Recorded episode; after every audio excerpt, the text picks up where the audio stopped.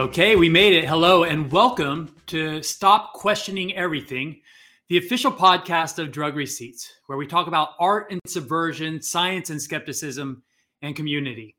And today we're going to talk a whole lot about rollerblading. Uh, I'm Arlo Eisenberg, your host, the founder and creator of Drug Receipts. And today is March 24th, 2022, in the US at least. It's March 25th already in New Zealand. And because of the uh, differences in time zones and not every country observes daylight savings time, there was a little bit of a snafu getting up and running here today. So thank you guys for your patience, but we are up and operational. And we got plenty of really exciting content for you. Uh, on the slate for today, we are going to do a South by Southwest recap. A lot of activity happened in Austin, which now seems like a whole nother world, like ages ago, but it was only last week. We've got uh, Hoax 2 reunion that happened in California. Uh, the Roadhouse wheel that I collaborated on was released just this past weekend. Uh, we've got news about the Drug Receipts apparel. We've got some news about some exciting art shows coming up that Drug Receipts will be a part of, along with Tyler Shields. And as always, we'll finish the show with some deep conversation, uh, some really interesting topics that we want to dive into today. Uh, and we also might be visited by a very special guest. So, a whole lot in store for you. Hopefully, we'll make the, uh, the late start worth your time. So, thanks for waiting. If you're listening on an audio podcast, uh, just note that there will be some images. We've actually got a lot of a lot of images that we're going to be sharing today. So we will try to paint a picture in your mind, but we definitely always encourage you to go look at the the video stream. Uh, subscribe on YouTube where you can see all the images, all the videos. We've also got some cool videos that we're going to share with you. The best experience is on YouTube, but if you're listening along, you will definitely get a lot out of it. So, and we will we will try to make it. Um, we will try to paint the picture in your mind. Uh, but let's go ahead and get started. We'll uh, bring up Jesse so we can get right into some news with our routine checkup. There she is. Hi, Jesse. Hi, live? Hi, Arlo. How are you? Good, good. How are you? Good evening. Good evening. I just wanted to check in with you and make sure you're still alive after a really, um, I think, adventurous Austin experience, to say the least.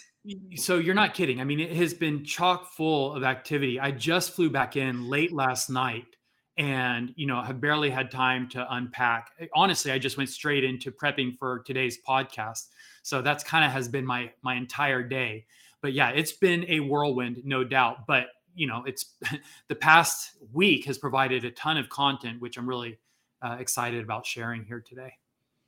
Yay! Well, I'm super stoked. The community I know is really stoked. Um, you know, we're really fortunate to have such amazing supporters in our group. And um, I know we're going to get into some South by stuff, but I did just want to say, on my own accord, I was very fortunate to meet a lot of the. Um, well, first off, I just want to give people a scope on South by real quick, um, just to set the stage.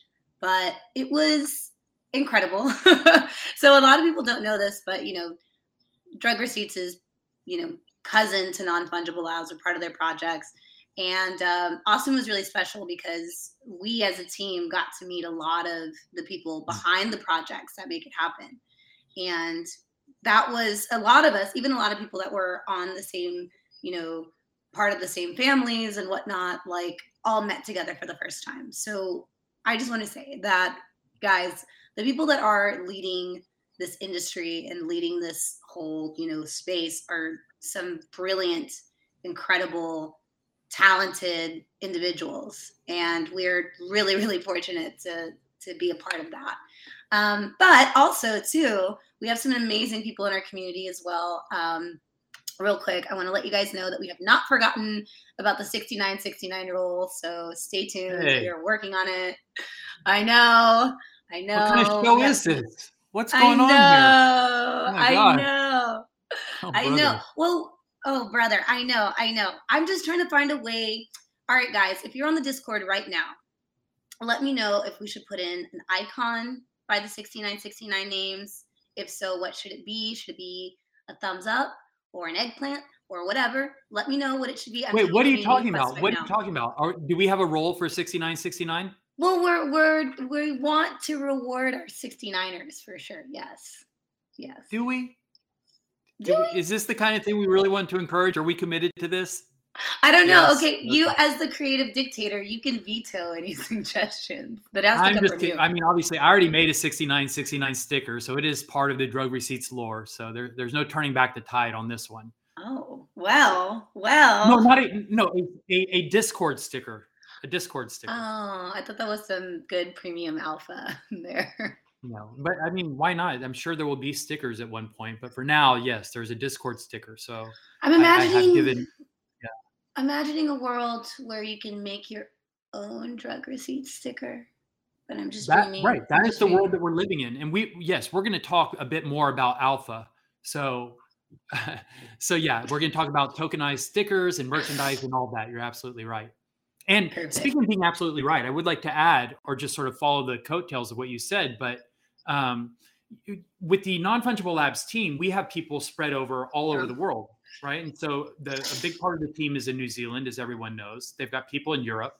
Uh, there's, you know, we are in Texas, Don's in Bali. So yeah, it's an international team.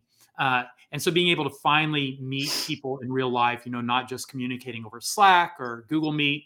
Um, and the only thing that breaks my heart is that Don wasn't there. So we are working on what he, you know, he he is always quick to tell us that he has a terrible visa terrible passport, but we are we are working to get him over here, hopefully in time for Blading Cup. If not in April, then for the Blading Cup uh, in November. Well, that's going to be exciting. Well, hopefully, yeah, we can get everyone together and then face the inevitable reality that we all have to go home to our normal lives, which is our hard. normal lives are pretty spectacular, though. They, I mean, they're, they're trying and demanding, but it's cool stuff that we're working on. Definitely. Well, guys, like I said, you know, we're really fortunate to have such an incredible community. It was great to meet people in person. We got to meet Dia in person. We got to meet, um, well, I, am going to butcher his name so bad. It's like Artemis de Medici. Uh, Atari was there, yes. Atari. yes. yes. Atari was there. And I mean, guys, it's been such a privilege to finally put the face to the names and not to give you guys FOMO but hopefully, and not hopefully, but rather very soon, we'll be putting together some more events uh, to get to know you guys better. Hopefully, uh, we'll be in your city or your country uh, sometime soon. So it'll be great. Hello.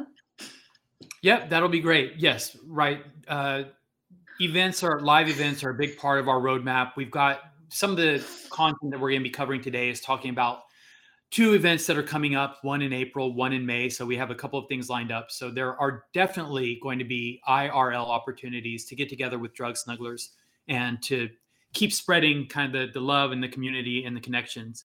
So yeah. Right. Oh, I'm sorry. I'm sorry. We're going to talk about the May event today. Uh, you know, Tyler's already spilled the alpha, so I feel like that cat's out oh, of the okay. bag. I mean, yeah, I think we're mm. going to talk about it. You guys are in for a fun one yeah, it's a it's a big deal. It's real. I think it's really great. It's a really big deal. Well, that's all I have for the routine checkup uh, right now, guys. I'll see y'all in the Discord, hopefully, or maybe I missed something. No, you're good. And if if you think of anything, or if you feel like you missed anything, you can always jump on. But honestly, we're kind of I'm hijacking a lot of the routine checkup because we have so many news items that are just kind of main content items right now. But to that end, thank you, Jesse, for the routine checkup. And we'll go ahead and start jumping into it.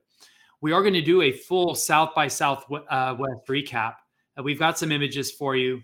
Um, and Joellen, we can go ahead and start getting into it because Jesse mentioned, right, that we've got the, the you know, that we ran into Dia. Um, so Dia and I were both at the Fluff House LA, but did not manage to run into each other, but we did not let that happen again in Austin. So here's a photo of Jesse and uh, Dia and me uh, at Austin. And, you know, the whole weekend was so, uh, it was such a whirlwind that it was hard to find time to do anything really in any, at any depth. But uh, just randomly, I happened to be walking the event uh, the day after really things were over. And Dia was having lunch, just sitting out by one of the domes. And so I jo- joined her and we actually had got to have a really nice long form conversation, which I, you know, I appreciated a whole lot, which is kind of exactly what I wanted out of being able to have an IRL meeting with Dia. So it was good to see. Um, it was good to see her out there, and really look forward to meeting a lot more of you as we get into more events uh, down the road. Uh, you know, another interesting community holder was someone who was at the South by Southwest event had a drug receipt that did not reveal during the general reveal so that we knew someone was in our midst in our midst who was holding on to a super rare a one of one. Uh, and he he proudly displayed it uh, displayed it. Uh, Joellen there he is yeah. So he got the gold tabby uh, with the broken crown. So super super sick and really cool just to have someone on site that was waiting for that that one of one reveal uh, so very cool and congratulations. Um, and oh, speaking of the reveal, I, I also want to share with you something that we did briefly in the Discord, but we'll go ahead and put it on the YouTube for posterity.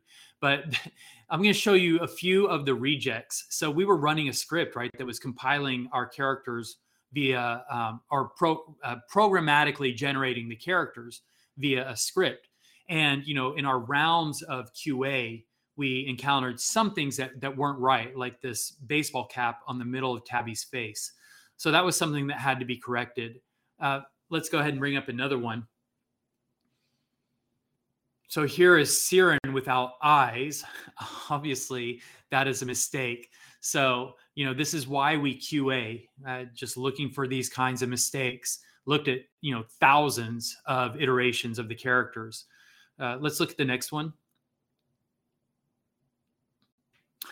So this is honestly not really a mistake. These were things that we decided to kind of self-censor or to edit edit out of the collection. Tabby did not get the whitey tidies. Uh, there was some internal conversation that it might be inappropriate since Tabby is kind of presents as female or as feminine characteristics. So it might be seen as whatever, inappropriate um, or objectionable in some way. So we just chose to leave it out. So Tabby does not get the whitey tidies. Although the, I mean, look, whatever, no comment. Uh, and more war. We talked a lot about that in the last podcast, but we decided to remove more war from the collection, except call me stubborn. You know, maybe it's a, you know, making some kind of a small defense, you know, in the name of art or integrity. But more war has been such an important part of kind of my artistic uh, vocabulary and legacy over the last 20 years that I thought it would have been a real shame to go into this collection and just not see it at all. So many of you will know already that we did smuggle in more war as a one of one. Let's go ahead and look at it, uh, Joellen. So for our Murdered Out series, Rex is holding the more war sign on his bomb. That is the only example of more war in the collection. It was going to be a regular trait, but now it is just a one of one. So it made it into the collection, but uh, we did still also get to, you know, do some editorializing and show some show some uh, decorum or respect for kind of current the current political climate. Um, cool. So those are some rejects and some editorial choices that we made around the collection. Uh, I'm going to. I have a lot more, honestly, about South by Southwest. We're gonna go ahead and bring on the special guest because I think we can go ahead and have him comment uh, on some of this stuff. So let me set it up here really quickly. I worked on a project recently uh, that just got released uh, this past week, and it was for um, just an old school iconic wheel, probably the the most iconic set of wheels in rollerblading uh, ever released were the uh, the Crayola inspired Roadhouse anti rocker wheels that came in the the uh, Crayola packaging. And Dead Wheels just did a re-release or sort of a new uh, release of the the Roadhouse wheels, the iconic Roadhouse wheels. Um, and it was a huge success. I mean, they sold out right away. Uh, lots of coverage on them. They just look so cool, and the packaging and the the uh, the the accompanying uh, merch that they included with it was just so right on point. Uh, but it just so happens that Roadhouse is in Dallas this week, so I asked him to come on by. So there he is, Randy Roadhouse Spicer. Welcome. Hi, bud. How are you? The proper introduction. Yeah, I appreciate. It. Oh, there he there is. is. Randy Roadhouse Spicer. I knew it. Oh, cool. It's a cool graphic. that's what we do. Cool graphics. So that's exactly kind of part of our story here, Randy, is the cool graphics. So yeah. uh, since Senate released the Roadhouse wheels. Um, gee whiz, 25 years ago, something like that, yeah. 25 years ago. But you know, I did the graphics for the Roadhouse wheels, and we did Roadhouse type. It looked like you know it was based on the old, or is based on Toys R Us. Um, is that I don't even know if that's still a thing. I'm guessing Toys R Us is it still around? No, uh, no, Toys R Us is gone. Right. So yeah. right. So uh, brick and mortar retailers, right, are mm-hmm. are going the way of the dinosaur, and Toys R Us, I guess, was one of the first. Uh, but at the time, right, we so we did the Toys R Us type for those of you that remember it. Uh, and so what we did for the update was we uh, Dead Wheels, who I actually kind of collaborated with the same team on Drux, which was a collaboration be- between Drug Receipts and Vibrolux. And Dead Wheels is kind of the the wheel company that has a lot of the same uh, members running it behind it. But so they came to me and said they were interested in redoing the the Roadhouse wheel and asked if I'd update the graphics. And so we did, you know, I did cool new updated lettering. Still kind of has the same vibe as the old Toys R Us, but kind of also in the same in the spirit of like kind of my the hand done lettering that I do. Um, and then you know they they updated some other graphics like with like the the uh, the pawn the, oh, graphic oh, yeah. that looks like dead. Uh huh. The little people. Exactly, and the yeah the mobile the what are they called mobile mobile yeah, whatever little, little weeble wobble people. um, but let's john we're talking about all this stuff. I guess like we can go i actually have images of this stuff which i think will make it a lot more um, make it a lot more relatable to people. Uh, so let's bring up the image. Yeah so this is the original old, old, i mean the original roadhouse wheels on the left there. So that's the uh, the toys r us riding right? We're talking about around the wheel on the left. And these were so iconic because each wheel was a different color um, and they came in that crayola packaging on the left. You can see it looks like a crayola box of crayons but it's got the the four Roadhouse wheels in it. And those wheels, the original sets of those things, I'm guessing still in the packaging. I, I was corrected last time I tried to guess how much they were going for. I'm like, huh. you know, a few, few, hundred bucks. Yeah, yeah. What is it? I, I, don't even know. Like, you can't even find them now. So what uh, I heard is the la- those things are trading for thousands of dollars. Oh, really? Yep. Well, I have two sets, so I might need to go out to eBay.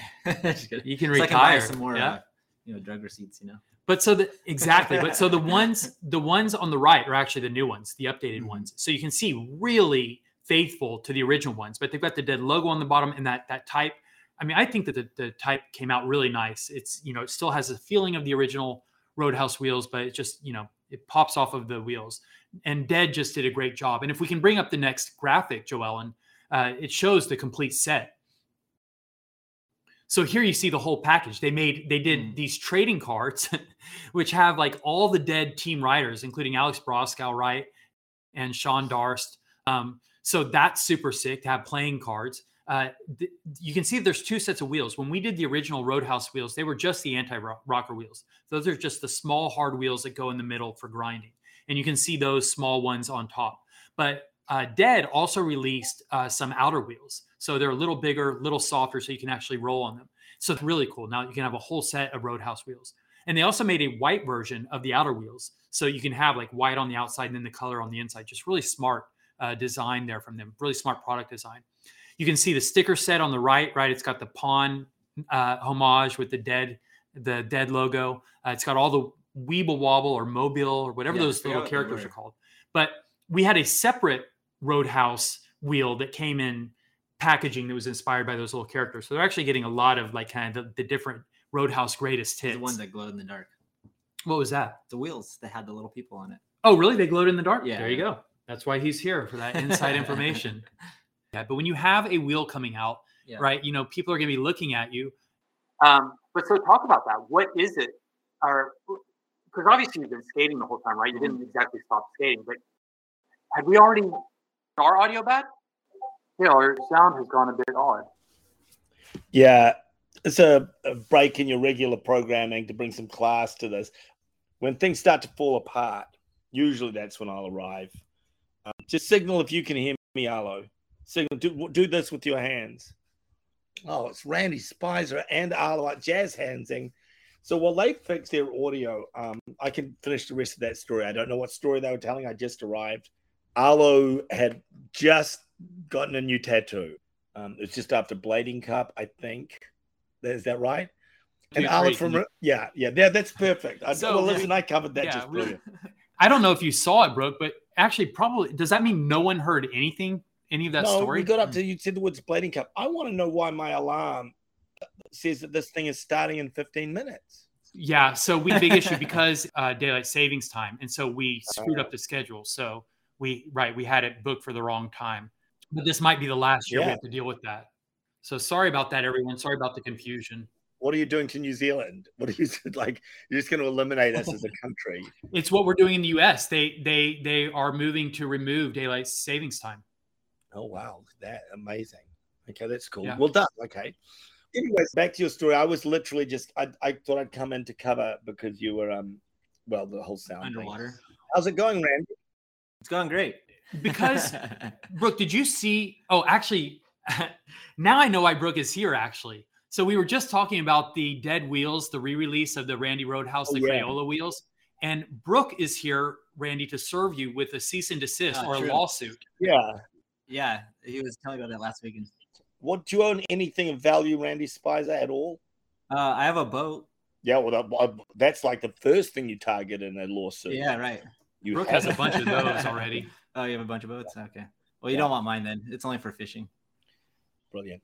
Um, have you done this? Have you talked about how Randy is now a professional fisher person? Fisher person, is that the right We haven't got into fishing yet. Yeah, we're still talking about the wheel.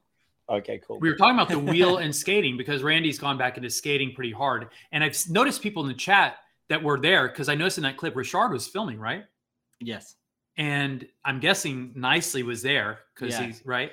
Yeah, nicely was uh, T dogging in the background, so he, he got the third angle. I think there was like four people filming for some reason. Oh, sick. And what do you guys? Is there a time where you guys will talk about NFTs on this podcast, or just you like nah, flag it? so we don't right we don't talk about nfts a whole lot but john nicely actually is the one that set randy up with his wallet That's right. Yeah. and not only that randy do you have your access to your wallet Uh huh. let's check it because randy randy's supposed to he right he doesn't have an nft yet or he the john just set him up with uh with a wallet and Well- so this will be like his introduction to nfts right It's pretty exciting. Okay, sounds good.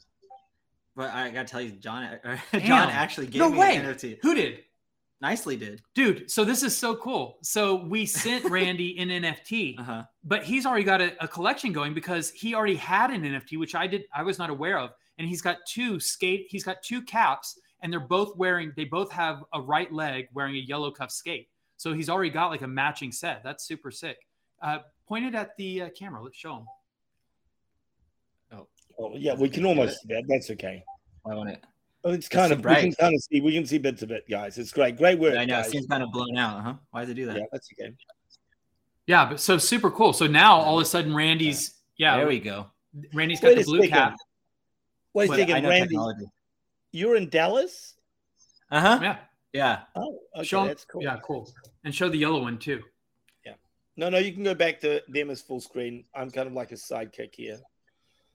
And you, you does that That's broken halo me. mean anything to you? Do you know what that's a reference to? I mean, I'm gonna assume uh, your Senate graphics a long time ago. Maybe? Yep. Yeah. No, that's right.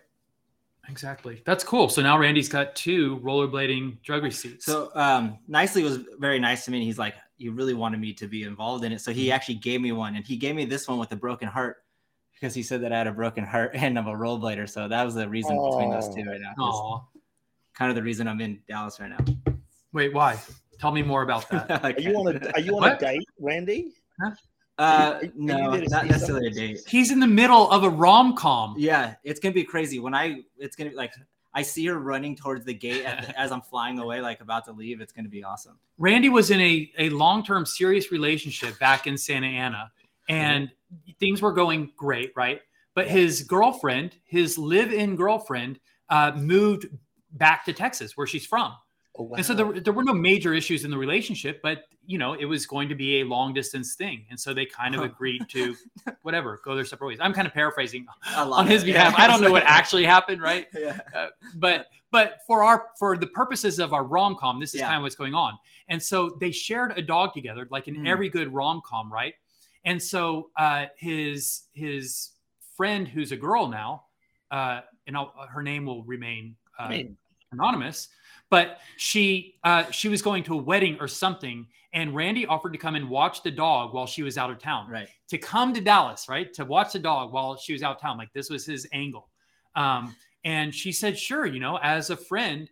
And Randy, you know, bought a ticket as quick as he could and got down So here, fast. right? And he's going to he's going to try and like, you know, he's going to try and save the relationship And you're just and you're hoping that she's not watching this podcast. This is Right. the she what are the chances of her ever seeing She- this, right? She's not going to watch it. She why why would any person in the right mind who is not a rollerblader or, in, or into, into NFTs ever watch this? Right.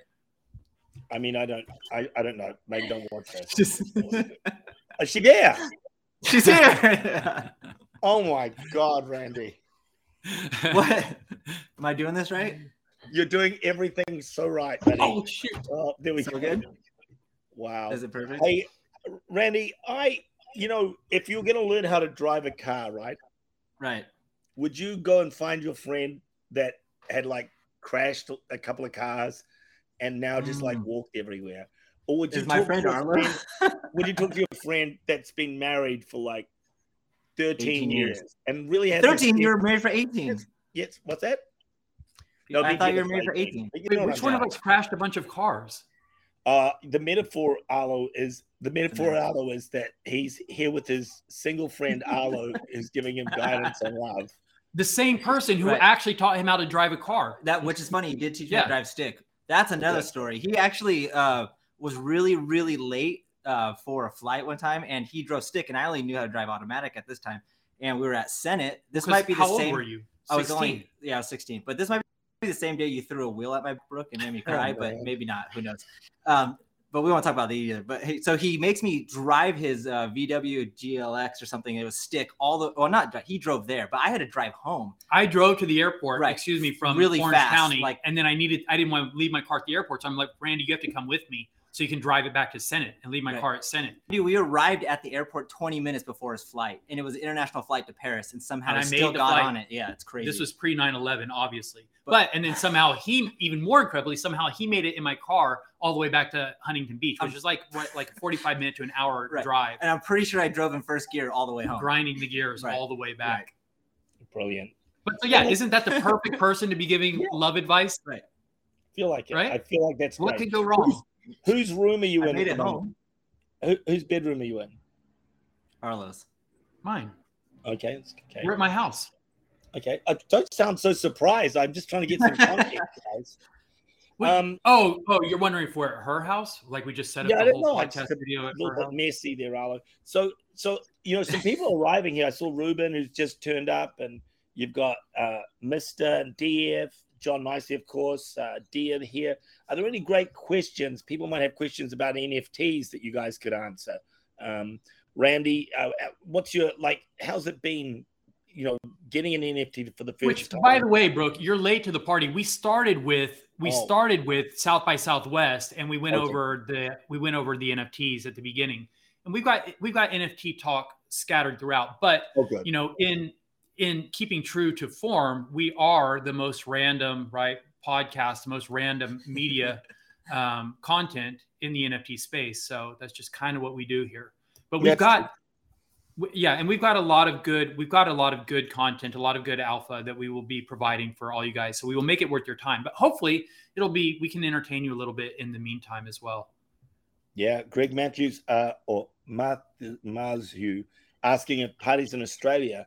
There's actually quite a good scene starting to start in Australia. Both, you know, obviously there's great rollerblades in there, but also NFTs and the fluff universe. Melbourne threw a party that was really good like a couple of weeks ago. So it would be great to do a meetup, like a drug receipts meetup for both New Zealand and Australia in the future. I'd like that.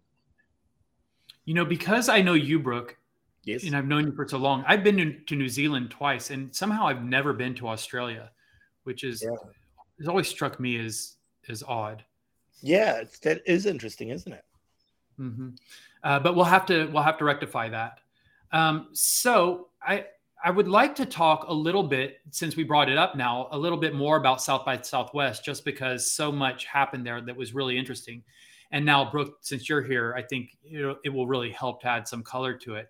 Uh, but one of the cool things that we did uh, you know, Drug Receipts is one of the sponsors. Uh, you know, as part of the non fungible labs universe, we were one of the, the presenting sponsors, and we got to uh, participate in and present some really cool events. One of them was a live art event that we did along with Jim Evans. And Jim Evans is a, uh, an iconic poster designer. He's done rock show posters for for decades. And you know, any band you name it, Nine Inch Nails, the Pixies. Um, uh, Foo Fighters. I mean, he has done art for them. Uh, and so, oh, and the tie into to non fungible labs is he has been doing the Fluff House posters. So when they put on an event in uh, Los Angeles, when uh, Fluff House in Austin, Fluff House in Miami, they've been producing show posters for him in the you know in the iconic rock show poster style. And Jim Evans is the artist behind them. So really cool stuff. And the posters in their own right have become their own collectible items. Uh, uh, the Fluff team has been releasing them as NFTs. So it's just really cool art. And Jim is just this really cool, iconic artist. And for our event, what we did is we had Jim and I in one of the in the Fluff Dome, and we sat on stage and we each did kind of uh, live art. Uh, I drew a drug receipt, a thermal drug receipt, just a hand drawn drug receipt in real time. And Jim brought in one of his, you know, the line art for one of his posters, and he was sort of uh, coloring it in real time and talking a little bit about the technique there. But a real cool interactive angle that we provided for the, the experience was for the people in the audience, we handed out something like 30 to 50 iPads loaded up with Procreate. And it had a piece of line art from Drug Receipts that we set up and a piece of line art from Jim Evans so people could color them in uh, during the session. And Joellen, let's go ahead and bring up some images because this setup was so cool. I mean, the domes by themselves were really cool. But so there's, and Brooke was the presenter. So there's Brooke on stage, and Jim Evans is standing up, and I'm sitting there in the back working on the drug receipt.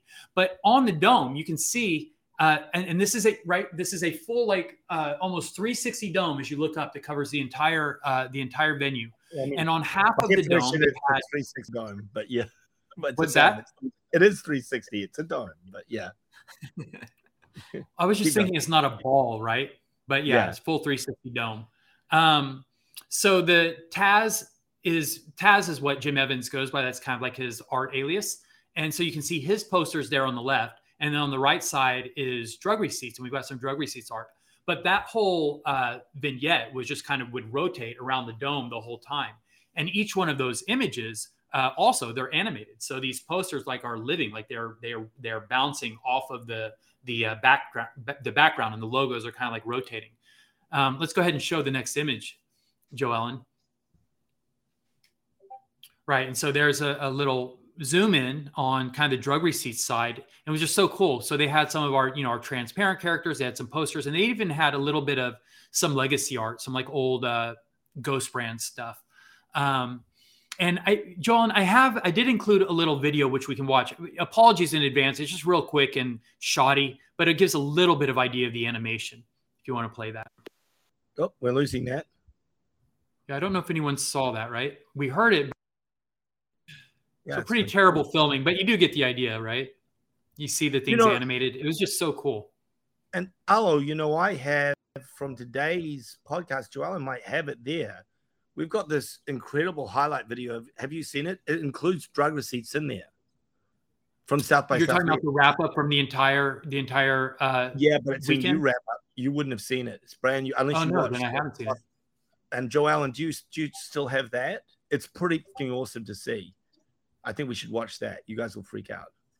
Yeah, if Joellen has it, I'd love to see it. Let's see. Let's go. It's got. It's definitely got lots of, oh, quite a bit of drug receipts in there. Okay, five minutes. Yeah, five minutes. Cool. And while she's looking for that, so Joellen, we can go ahead and show. So, you know, I mentioned that I was drawing a drug receipt. So let's go ahead and look at what you know what the finished product there looked like, uh, because what we did was since everybody was in the audience was coloring their their own versions of the drug receipts and their own versions of uh, Jim Evans posters.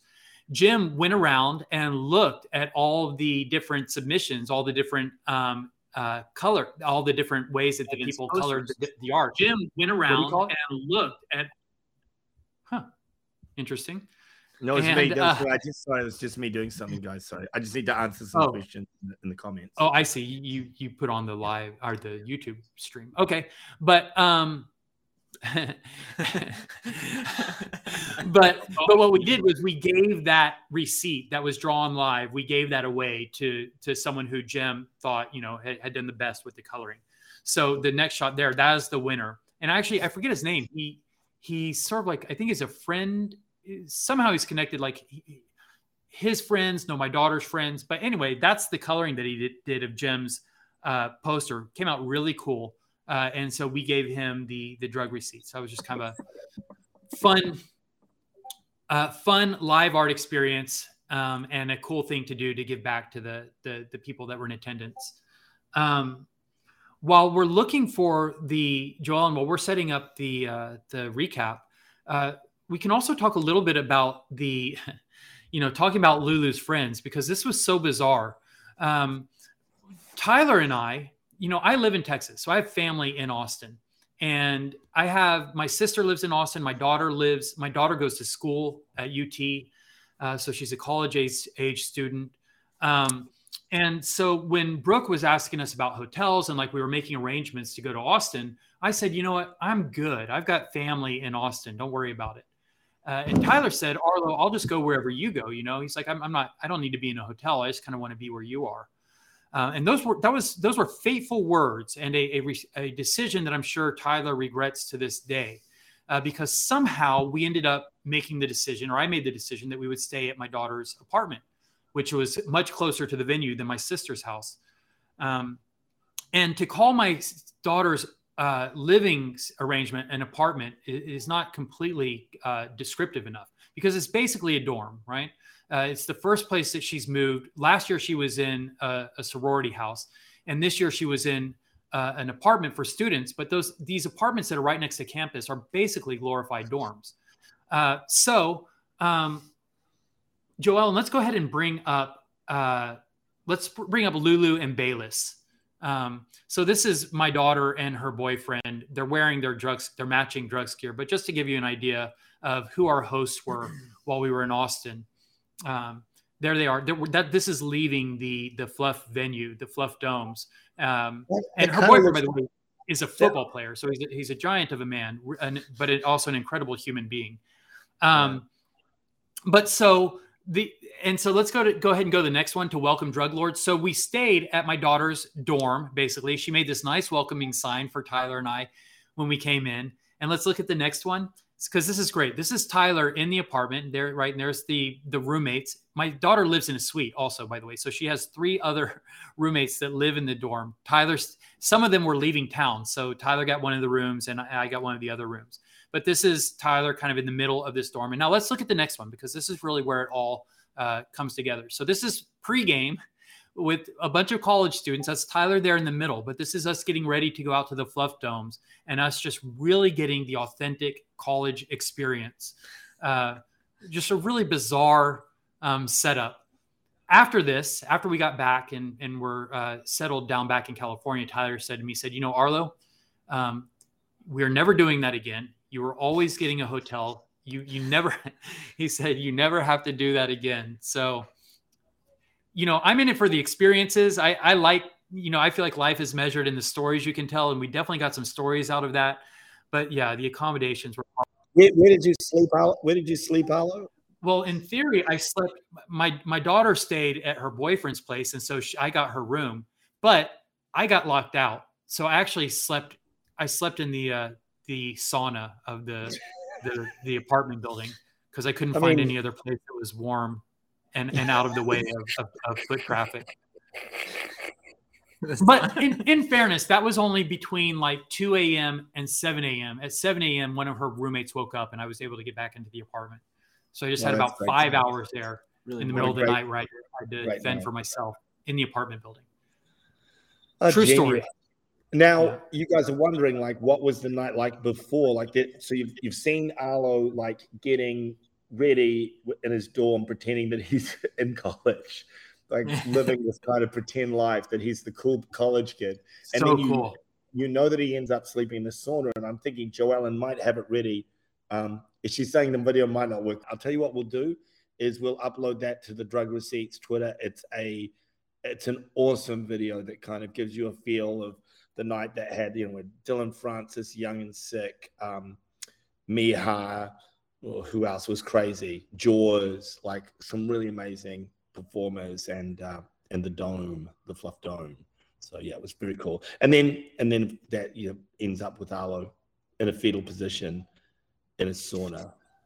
Pretty much. And honestly, I'm you know I'm kind of like glossing over it. The the fetal position in the sauna was the best that that night ended up. That was after trying a lot of other places that were a lot worse, like sleeping under like uh, study tables in, in lounges or huddling in a corner in like the, the arcade we are like joking a couple of days ago that there must have been security guards just laughing their ass off watching this kind of old dude walk around a dorm trying to get trying to sleep. Opening up all the doors, like looking for dark, like hidden spaces that I can I can sleep in for a little bit. Oh, I'm sure it was it was, it was great, like closed circuit viewing for the the security guards. Uh, but Brooke, since we're doing show and tell, I have another video that I'd like to share. I actually meant to share it in the last podcast. It was something that we put together it, it was the video that we put together for South by Southwest, the, the kind of the drug receipts promo video that Tyler shot. And it came out really cool, but I neglected to present it in our last podcast. It is up on YouTube. A lot of you will have seen it, but I'd like to go ahead and share it here for those that haven't because it's just such a cool video. I have always made time for art. About seven years ago, I had a job at an agency that was very demanding, but we always got an hour for lunch and the servers always brought a pen and a receipt.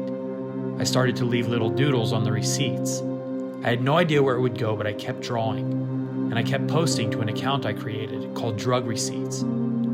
Over time, the drawings evolved, the characters and themes developed, and it started to gain a little bit of traction. What started out as doodles posted on social media is now a collection of 10,000 unique, programmatically generated NFTs. Drug Receipts is a project built on the pillars of art, subversion, science, skepticism, and community.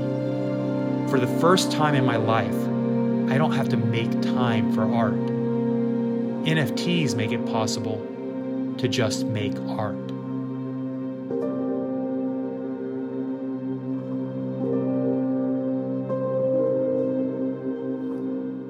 Promised I wouldn't cry. I was so close. I was getting teary, getting a little choked up there, man but it's absolutely the production. Yeah, high, high, high quality production. Well, very it, emotional. It is, and yeah. like no, it's. I was saying to someone today, um, you know, this project is is our proof of work that with a community, reasonable sized community, five six thousand people, um, ten thousand in the broader community, 3,900, 3,700 owners.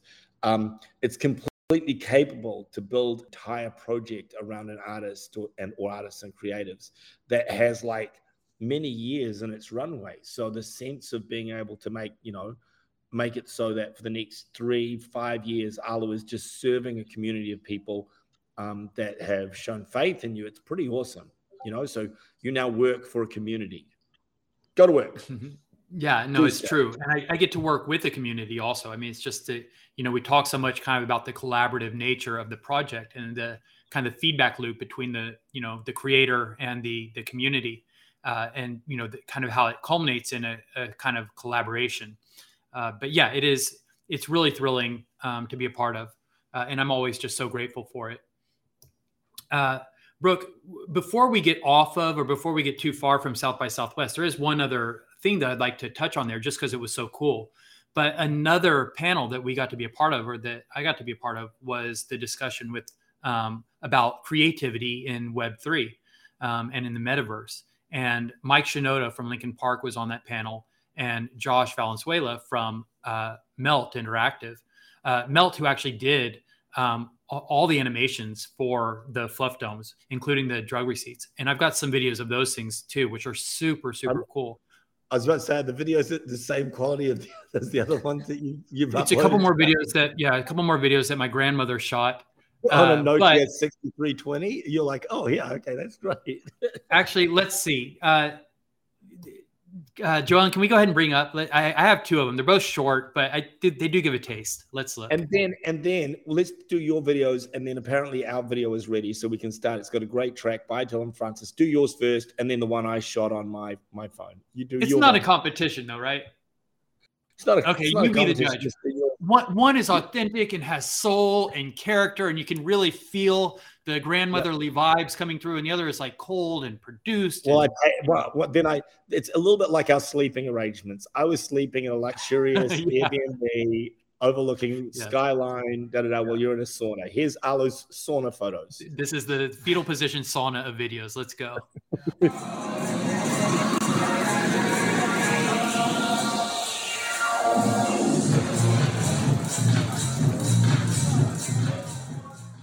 Pretty cool. It's strange.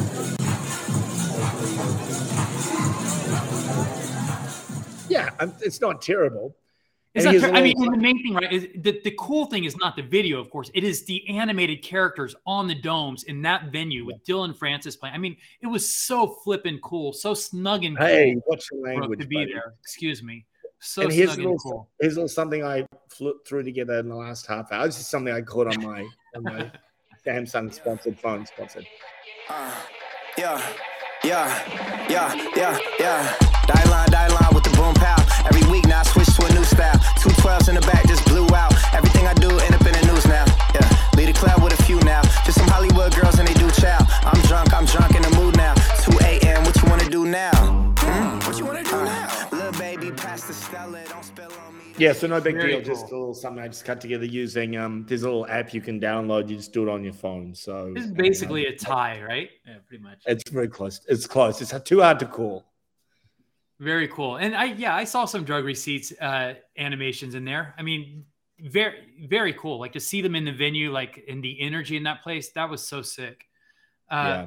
But you know, I don't want to. It's so exciting talking about the animations in there, but I, I don't want to lose kind of the the headline here that we were on that panel with Mike Shinoda um, and got to talk about kind of like the future of creativity as we move into the, you know the into Web 3.0 and the metaverse and all these things. Um, Brooke, are all those panels or all those uh, talks available Yeah. online? They're, they're getting cut together now, Arlo. It's a great question. Really good question. We're putting them together, and then we're going to just like roll them out so that you'll be able to check them out. little highlight clip, a teaser, and the main the whole the whole panel.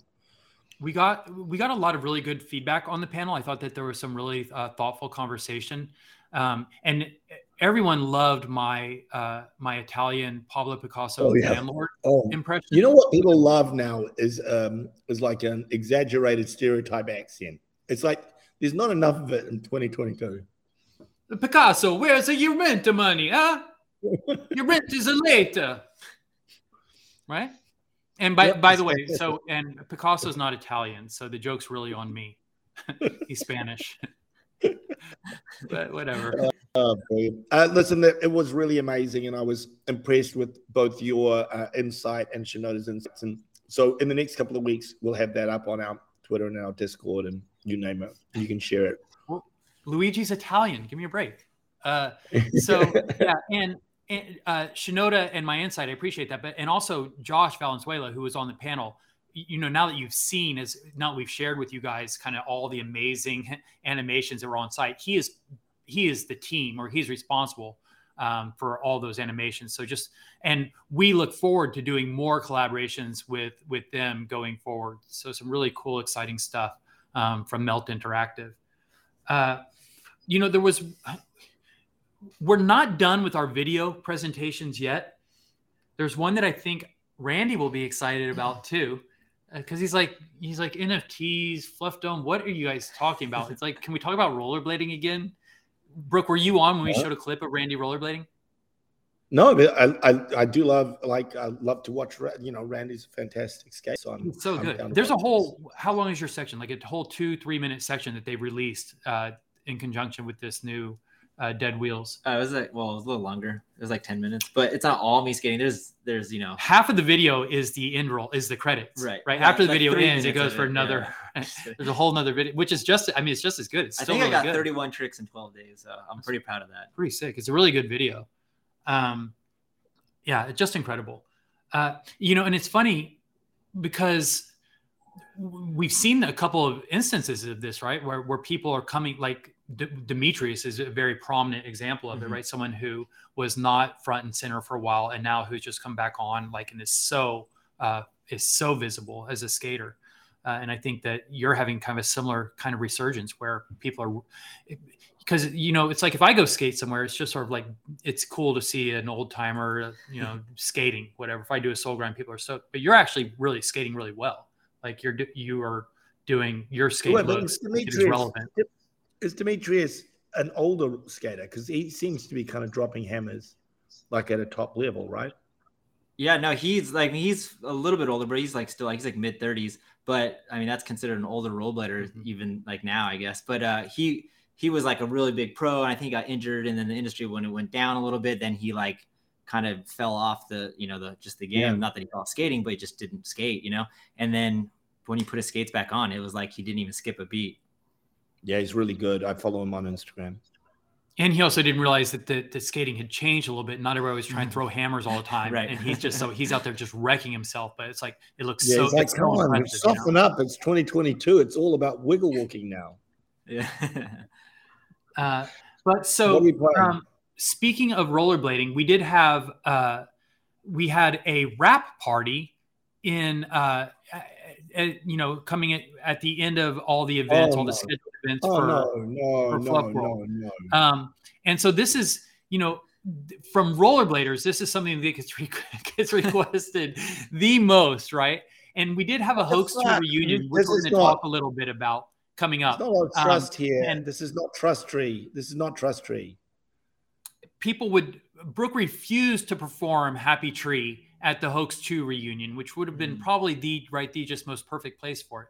But it just so happened that the week before he had done it. He brought uh, Happy Tree back out. And it's, you know, it is a huge crowd favorite. Uh, it, rollerbladers across the world, like it is like, you know, it just warms our hearts.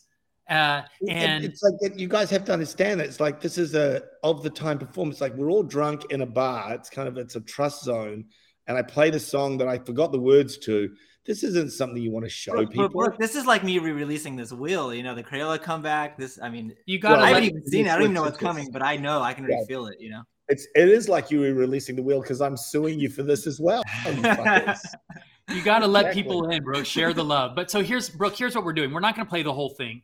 We'll play about you know the first 60 seconds of it. We will talk with Brooke offline about whether or not we can post the whole thing separately for you guys to enjoy in your own time. But just to give you a taste of the magic that went down in Austin, here is a here is a. Uh, no, wait, we need to explain. We need to explain when we're when, when like twenty something. Danny Ross and myself. Danny started writing the song, and I kind of helped him finish it. And we played it a couple of times. We played it in a movie, and then everywhere I went for like a hundred years, people would say, "Play Happy Tree," and um, and so it just happens that when I get back to America, or sometimes, and on that night, it was my wife that prompted it. So it's her fault. All of this is her fault. And so now you're weighing on, not only are you fucking up Randy Spies' relationship, Arlo, you're now fucking up mine. Okay. The relationship mangler is what you are. You do with you you do to relationships what you do to your t-shirts. That's what I'm telling you. Well, well said. Thank you. And so with that, Joellen, let's look at let's look at a little taste of Happy Tree by Brooke Howard Smith here. Oh my god. What a fucking god. Oh, it's not ready. I'm so sorry, guys. Uh, oh, oh no. Oh, that's right. I paid Joellen. Oh. Is that right? Yes, I think I do. Yeah, uh, no, this is not the 11th hour podcast. Uh, video Happy Tree. So while Joellen is looking for that. I'll go ahead and we'll add some color to the back the backdrop that or the backstory that Brooke is kind of painting. Um, the video was a video. It, he said Brooke Brooke said that the video the song appeared in a video, but it was not just a video. It was like the seminal uh, rollerblading video, the most probably the most influential, most impactful video from the very early days of rollerblading. And this was the video where five skaters um, were picked to travel in an RV across the United States. Uh, what was it, Brooke? Something like 33 states? 33, 33, 33 cities in 45 days. 33 states in 45 days. There you go. I mean, so uh, yeah, a pretty mo- massive, like monumental trip. Um, and and you know stupid things like you'd never do today. Like we drove around New York, sitting on the top of the RV playing music. Uh, probably playing the same playing the song, Happy Tree. I Yes. it was- was I mean, it's iconic. Yes. I don't know why you're so One- down on it. It's so cool. It's like such a like such a cool One- part of rollerblading history. One trick go- pony is the way the way you Bring up uh, bring up the image of the Hoax 2 VHS cover. Let's have a look at that. Because this Oh, is the really? video that we're talking about. Yeah. And the cover, by the way, looks nothing like what the actual tour was. this is such a Terrible. weird thing. Why would Yeah. you show that? It's so bad. Well, because I can't show the whole video. But so Brooke and I had the biggest company at the time called Senate, which for some reason was not the sponsor of this video. Uh, in fact, the worst company at the time, this little obscure company called Pleasure Tools, which was so dumb. The whole thing was so weird. But they had they had someone from the Hyper team do the cover uh, for, and they even gave it the name Anarchy Across America. The whole thing was sort of like branded without our consent, um, and just sort of like completely against uh, whatever aesthetic or None of whatever aesthetic values we had. I want to check in with Arlo that you remember us the same. None of us were skeletons either. I'm I'm remembering that right, correctly? Is that right? I feel like I feel like all of us were complete human beings, flesh, blood, bone, everything. So so this was completely inaccurate. Um, Well, not completely, because that does look like B Love shorts, and that could be your hair on. That the- could that could be- be a that could be ponytail or something. Yeah, it could be a So-. I feel like And, I and he's feel got a Senate belt buckle on. I noticed. yeah. Okay. Well, listen, this is so bad that I'm almost wishing for Happy Tree now. Like But, the, okay, the- but so go to like- go to the next image. So I, I'm going to show you. Uh, this is what happened at the reunion when. So the Brooke is back in the country for the first time in like decades, right? And so this is the first time that it was possible to get all five of the original skaters that went on the Anarchy Across America tour for Hoax Two, and uh, kneeling in the front on the bottom left is Evan Stone, who was one of the the filmers. He he produced the video. He's actually R.I.P. so the cover the the cover is with the skeleton skating and anarchy across america that is all evan's aesthetic i guarantee you that is those were creative decisions that he was making not us yes um, but all dear dear friends and evan is a is a very excited and enthusiastic drug receipt supporter so um, just a, it was really cool to get together and that that photo there was taken at brian smith's house in agoura hills california uh, so we all, as soon as we got into California, really the day we landed, we went to out I- to Brian's. He hosted a 250 barbecue. Brooke came in with his suitcases in tow, Yeah. um, and I took a two hundred and thirty-five dollar Uber to Brian's house. Oh, exactly, me right. It was a two hundred thirty-five dollar Uber. That was great. yeah, so not not close to the airport. Um, and but look at how perfectly this was all set up for Brooke at the Hoax Two reunion. The whole crew back together again. A garage band literally was set up in Brian's garage, all the equipment with amps, everything, um, and everybody imploring him, you know, Brooke, please, you know, it, it, make the magic pony. happen. Nothing could be more perfect. I don't do things refused. on command, Eisenberg. You should know I'm an artist, like a, a beautiful artist. My my voice is too pretty. Well, so Um, Jo- Joellen, he I couldn't have set it up better. So let's let's run it. Let's show them this beautiful artist with the the two pretty. They didn't know Arlo was filming this. Never thought that someone would play this uh, for a peop for people that weren't just drunk in a bar. So too special. And uh, Brooke, it was really cool. You killed it. Oh my god.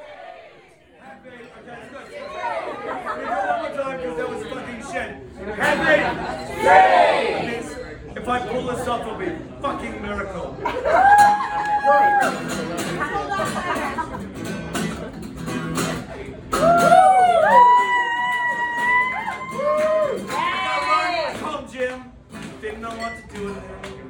lose a rolling stone, couldn't use a telephone? If you knew what Jimmy knew, you'd be a monkey in the zoo. Now, life is just simplicity. You eat the fruit from the happy tree. See you happy? Hey!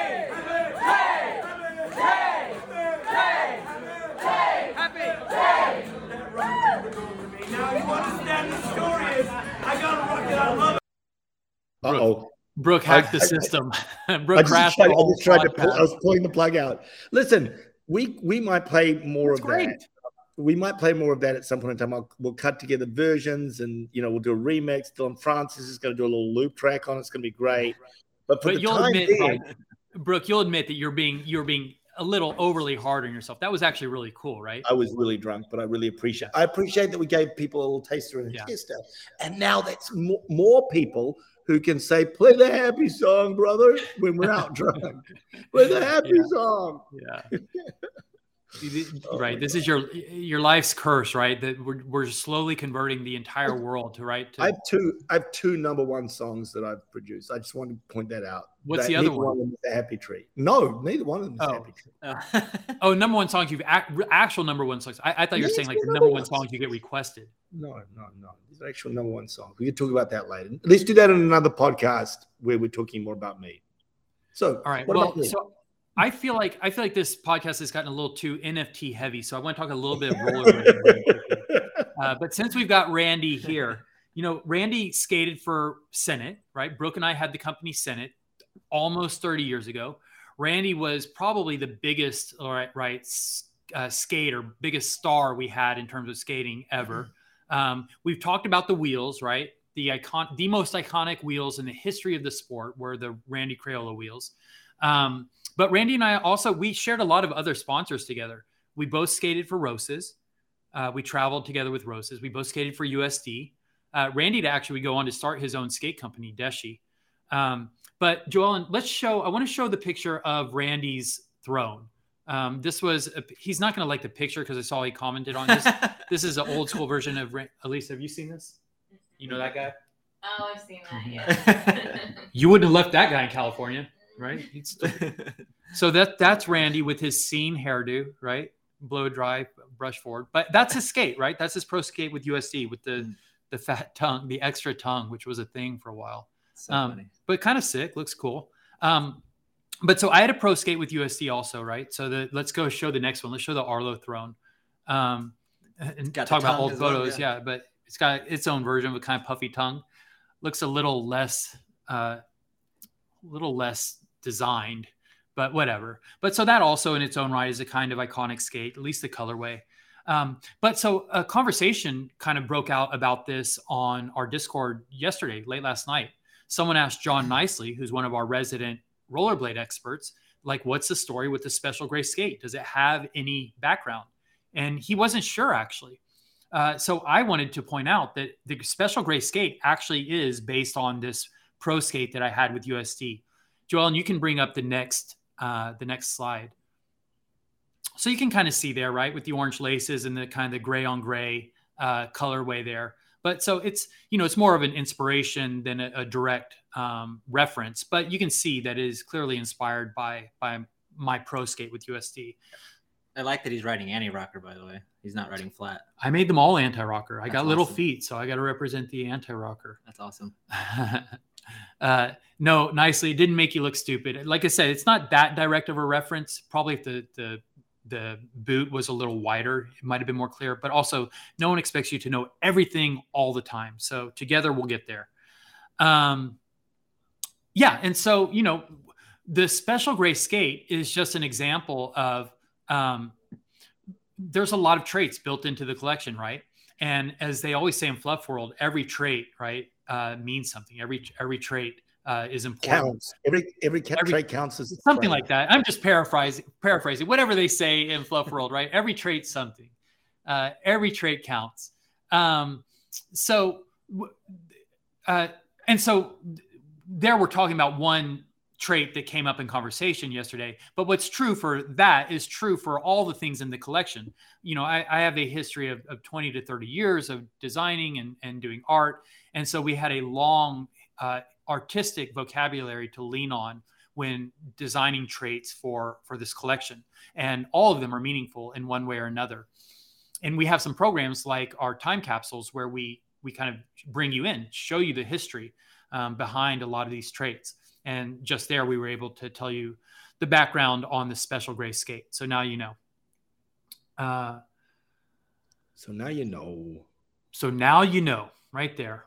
Uh, ask randy a rollerblading question because i know brooke you're going to watch this later and tell me how i brought randy on just to sit here and listen, listen to me talk just like i did to my daughter so So why you'll, you'll, you you'll, ask a question there's a Arlo technique that people will learn that there's usually a person sitting next to him. That's the story will start out and say like, so Randy and I were and then it would slowly drift into a story about your life and some of your insights. And Randy's just left sitting there, like going, you know. So I, I mean, it's it's not bad, and people enjoy it. I mean, there are people, lots of people still listening.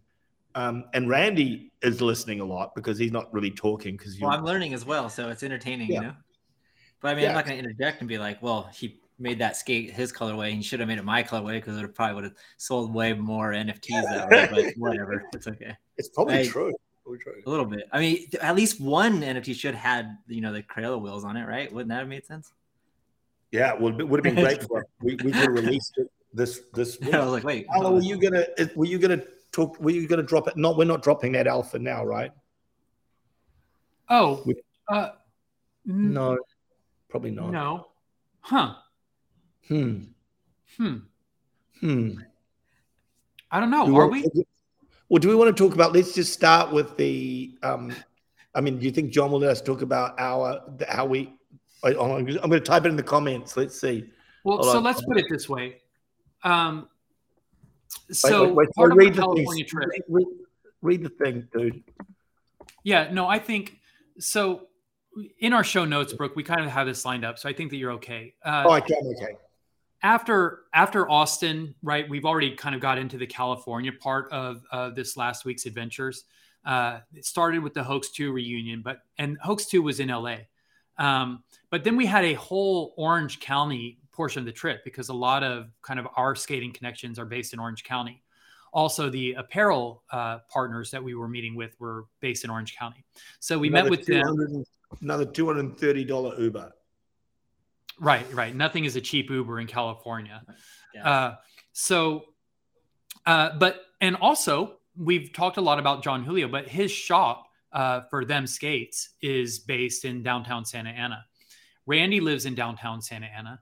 I used to live next door to Randy in downtown Santa Ana. Jon Julio used to live next door to, door to Randy in downtown Santa Ana. Jess Dyrenforth, uh, Brian Konoski, uh, just a whole lot of rollerbladers lived in the same, the very same loft community, the same complex in downtown Santa Ana. It was just really cool. It became like a halfway home for skaters, kind of transitioning out of their pro careers. Uh, but Randy is still there, and and now so downtown Santa Ana, which became kind of like an epicenter for rollerblading and rollerblading activity. Uh, now it really is because since Jon Julio was there, he started uh, his shop. He started the you know he started them skates, the skate company in downtown Santa Ana. He hosts every year the biggest uh, rollerblading competition in the United States is hosted in downtown Santa Ana. So downtown Santa Ana has become not just you know a, a key location in rollerblading; they become a key partner because they partner with John, in, you know, in providing the location and supporting the event. Wasn't that weird? Uh, so that was that was not where we are, but I thought the Yeah, same thing. That was funny. Yeah. It was Amber. Oh, Amber walking across. Amber the walked. Yeah, behind you. We both here. thought it was whoa. Lisa. Yeah. Oh, wow. You're like, what? There's a ghost. Um, Uh-huh. Very but cool. It feels like you're getting to a point. Like I can sense that you're getting to the point. You're almost there. Let's go. But Let's so- speed- speed it. Yeah, let's let's. Right. So the the big uh, the big event that John puts on every year is called the Blading Cup, and this year for the first time he's added a second date. So the Blading Cup always happens around the end of October, the beginning of November every year, but this year they've added uh, an April date. It's coming up. I think believe April 28th to May 1st is going to be the next Blading Cup. Uh, we've already talked about right. Randy's here. Uh, we've shown you rollerblading in the collection. Everybody knows that rollerblading is kind of a big part of our history, and it definitely features prominently in the collection. And so, one thing that we wanted to do to to give back to rollerblading uh, was support uh, Jon Julio in the Blading Cup. So whether he wants it or not. Whether he whether wants, he wants it or not, right? right. We we right. We went there to tell him we were supporting him. We didn't ask him how we could. Um, but we met with him to discuss uh, sponsoring Blading Cup. So we have agreed to sign on as a title sponsor for the next Blading Cup. Um, and what Brooke was getting at was some of the alpha to go along with it. I don't know if we're at liberty to disclose that yet. I mean, I'm it's your company. You can do whatever you want. Uh, but No, here's what I don't want to do. I don't want to. I don't want to manipulate the market, right? Do I? Do I? Am I? Do I have to be worried about that at all? Is Is there ever a time when it's too soon to say something? No, you just say, Uh, oh yeah, yeah, you're right. You did sit right. We we'll want to take a screenshot of the of the holders of various traits, and then trait drops, guys, happen like this. We look at a trait, and then we go, okay, there is like 225 of those. What's a cool thing we could do for them? And we organize it, and those will be sometimes digital, like a NFT drop, or physical, like a ticket to a party or something else. Um, you know, in the real world. And so we we have a an, a trade drop coming up um, that is specifically built around the Blade Cup. And so you guys can speculate and do all you want. we before we tell you what it is, we're going to take take a screen capture to see who owns those, so that any trades after that. Um, it will go to the, the holders on that screen capture day. So you guys can just start speculating and freaking out um, about what it could be, um, the trade. But do that in your Discord and your funny Twitters. And also start making plans for uh, to go to Santa Ana, downtown Santa Ana, for the Blading Cup. Uh, another thing that we'd like to do, and this has not been planned yet, but it certainly is within our capabilities, and, and I, I, would say chances are very good this will happen. But we'd also like to do a drug receipts after party, uh, since we'll have. Oh, so let's do that for sure. Let's let's do yeah. a, a drug receipts. That's a great idea. Elisa, will you please stop walking around in the background really freaking us out. It's so funny. Uh, so yeah, so we'll definitely do a, a, drug receipts after party, and would be great to have. You know, we're going to have obviously the rollerblading community will be there. Would love to have drug snugglers out there, and for a lot of you, right, you have feet in both worlds, right? You're drug snugglers, you're yeah. rollerbladers. So the more people we could get um, boring people about NFTs at that party, the better it's going to be. Like, oh no, you, you don't understand it. Right click save. Uh, no, it's uh, validated on the blockchain. You got, right, you got it all wrong. Yeah, the best Let, conversation. You know, yeah as someone that is just so passionate about how NFTs are changing the world, I get like into these deep, and you could just see their eyes glazing over as uh, everything's going to change. Oh, it's just so great.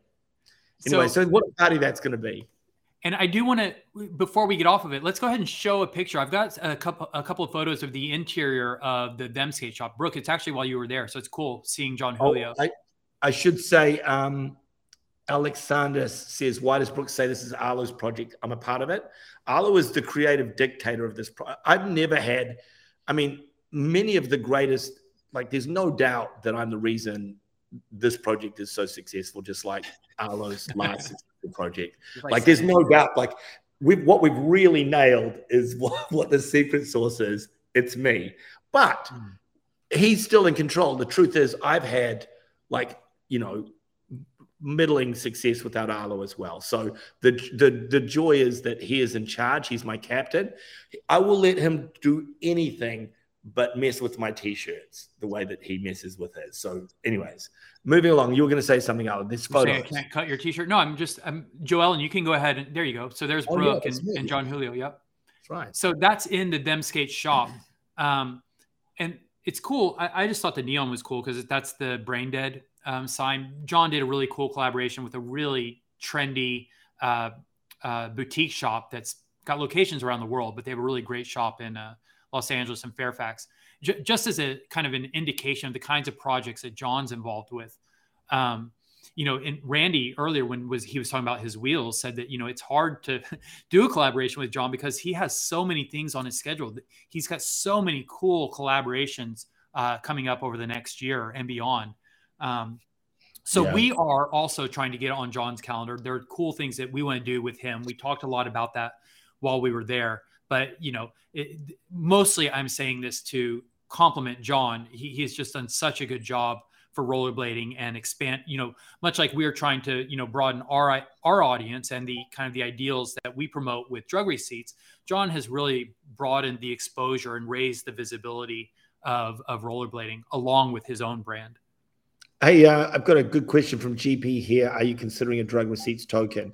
So this entire project is an experiment in the tokenization of, um, you know, creating this this this intercept uh, intersect between art, skepticism, science, um, subversion, and then then the brand that is a result of that, tokenizing that so that the community has, you know, significant involvement, power um, and as a part of the success. So yeah, at some point in time, we would love to build out a token.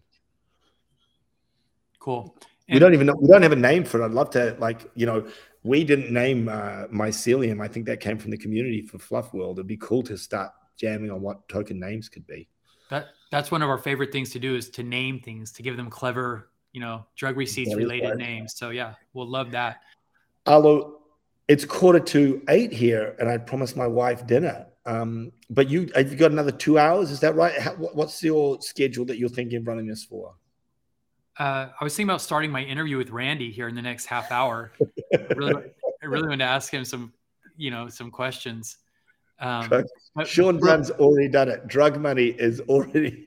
It's just it kind of writes itself. I mean, we're all going to go. There's no way we can fly from country to country now. Someone already pointed out that when you Google already, like the words drug lords, actually Google with our names already, which is stupid. Like that's ridiculous. And so eventually, stupid and ridiculous aren't always the same thing. yeah. What do you say? Stupid and ridiculous? They're not always the same thing. No, no. So okay, drug money is fantastic. That's fantastic. Oh, for the tokens? Oh yeah, I think That's that's, great great. I mean, it's straight away.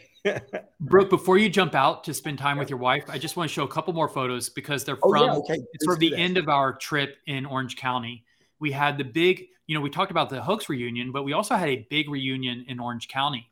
Uh, as we've mentioned, so many skaters are kind of based in uh, Orange County and South. So here's, and uh, you know, for anyone that is a rollerblader, all each one of these faces, like, is just so, you know, is such kind of like like an important figure in the history of rollerblading. But going from left to right, that that's me there next to Jess Dyrenforth, Jon Julio, Brooke Howard Smith, Randy Spicer, Evan Stone, Dave Payne, Tyler Shields, and Pat Parnell.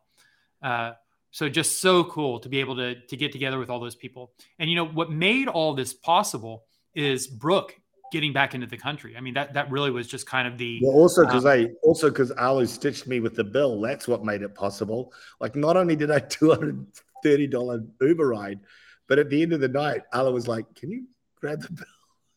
I mean, all these Well- people are rich. They're all rich, independently rich. But no, I mean, I'm sounding a bit complainy here.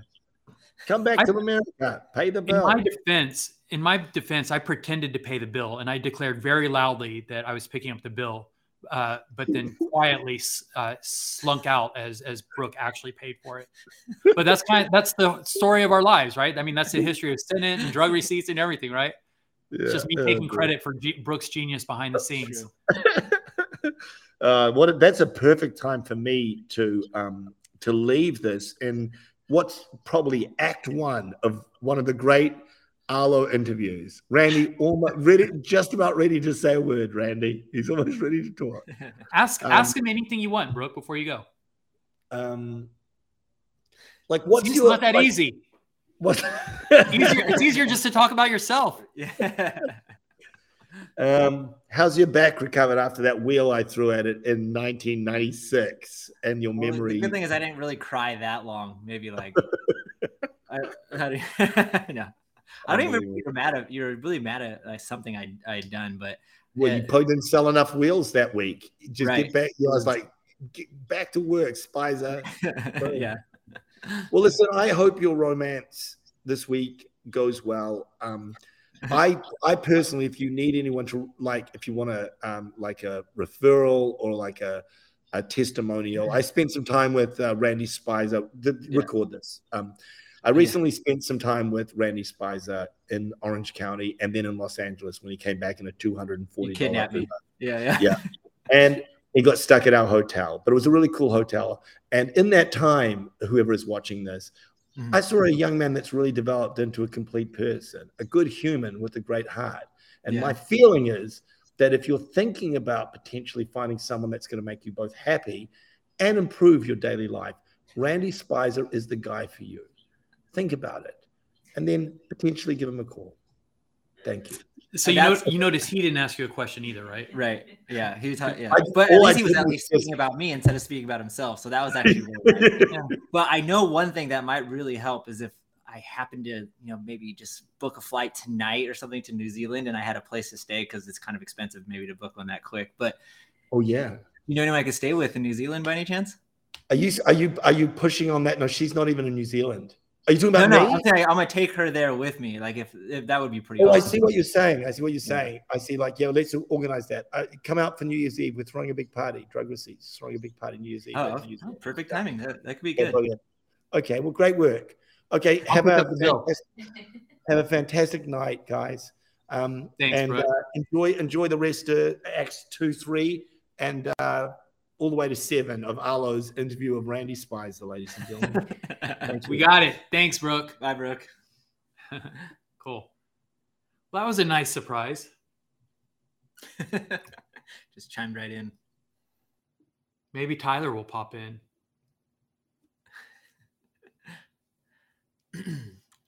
All right. So, Randy, Yes, sir. We've talked about Orange County. We've talked about LA. Um, I'm going to talk a little bit more about LA. Uh, Joellen, can you bring up the image of the drug lords since Brooke was going in on, you know, the the wisdom of, of calling ourselves drug lords, which I don't even think, think we coined that ourselves. I feel like the meds may have come up with that one. Um, but so this is a shot from LA. This is a shot in Tyler's studio. It's in his house. This was downstairs. And we got some, you know, this is one of the luxuries of having Tyler as part of the team, right? He is, you know, one of the premier fine art photographers in the world, and we just get to go shoot with him, right? Uh, whenever we're in town. Um, and so this was in his in his basement in his home studio and we not only got some great photos but we also took an interview. We while the three of us were together we got to to talk a bit about the project um, and you know put our brains together a little bit. Uh, and that's just for that's just what happened in front of the camera.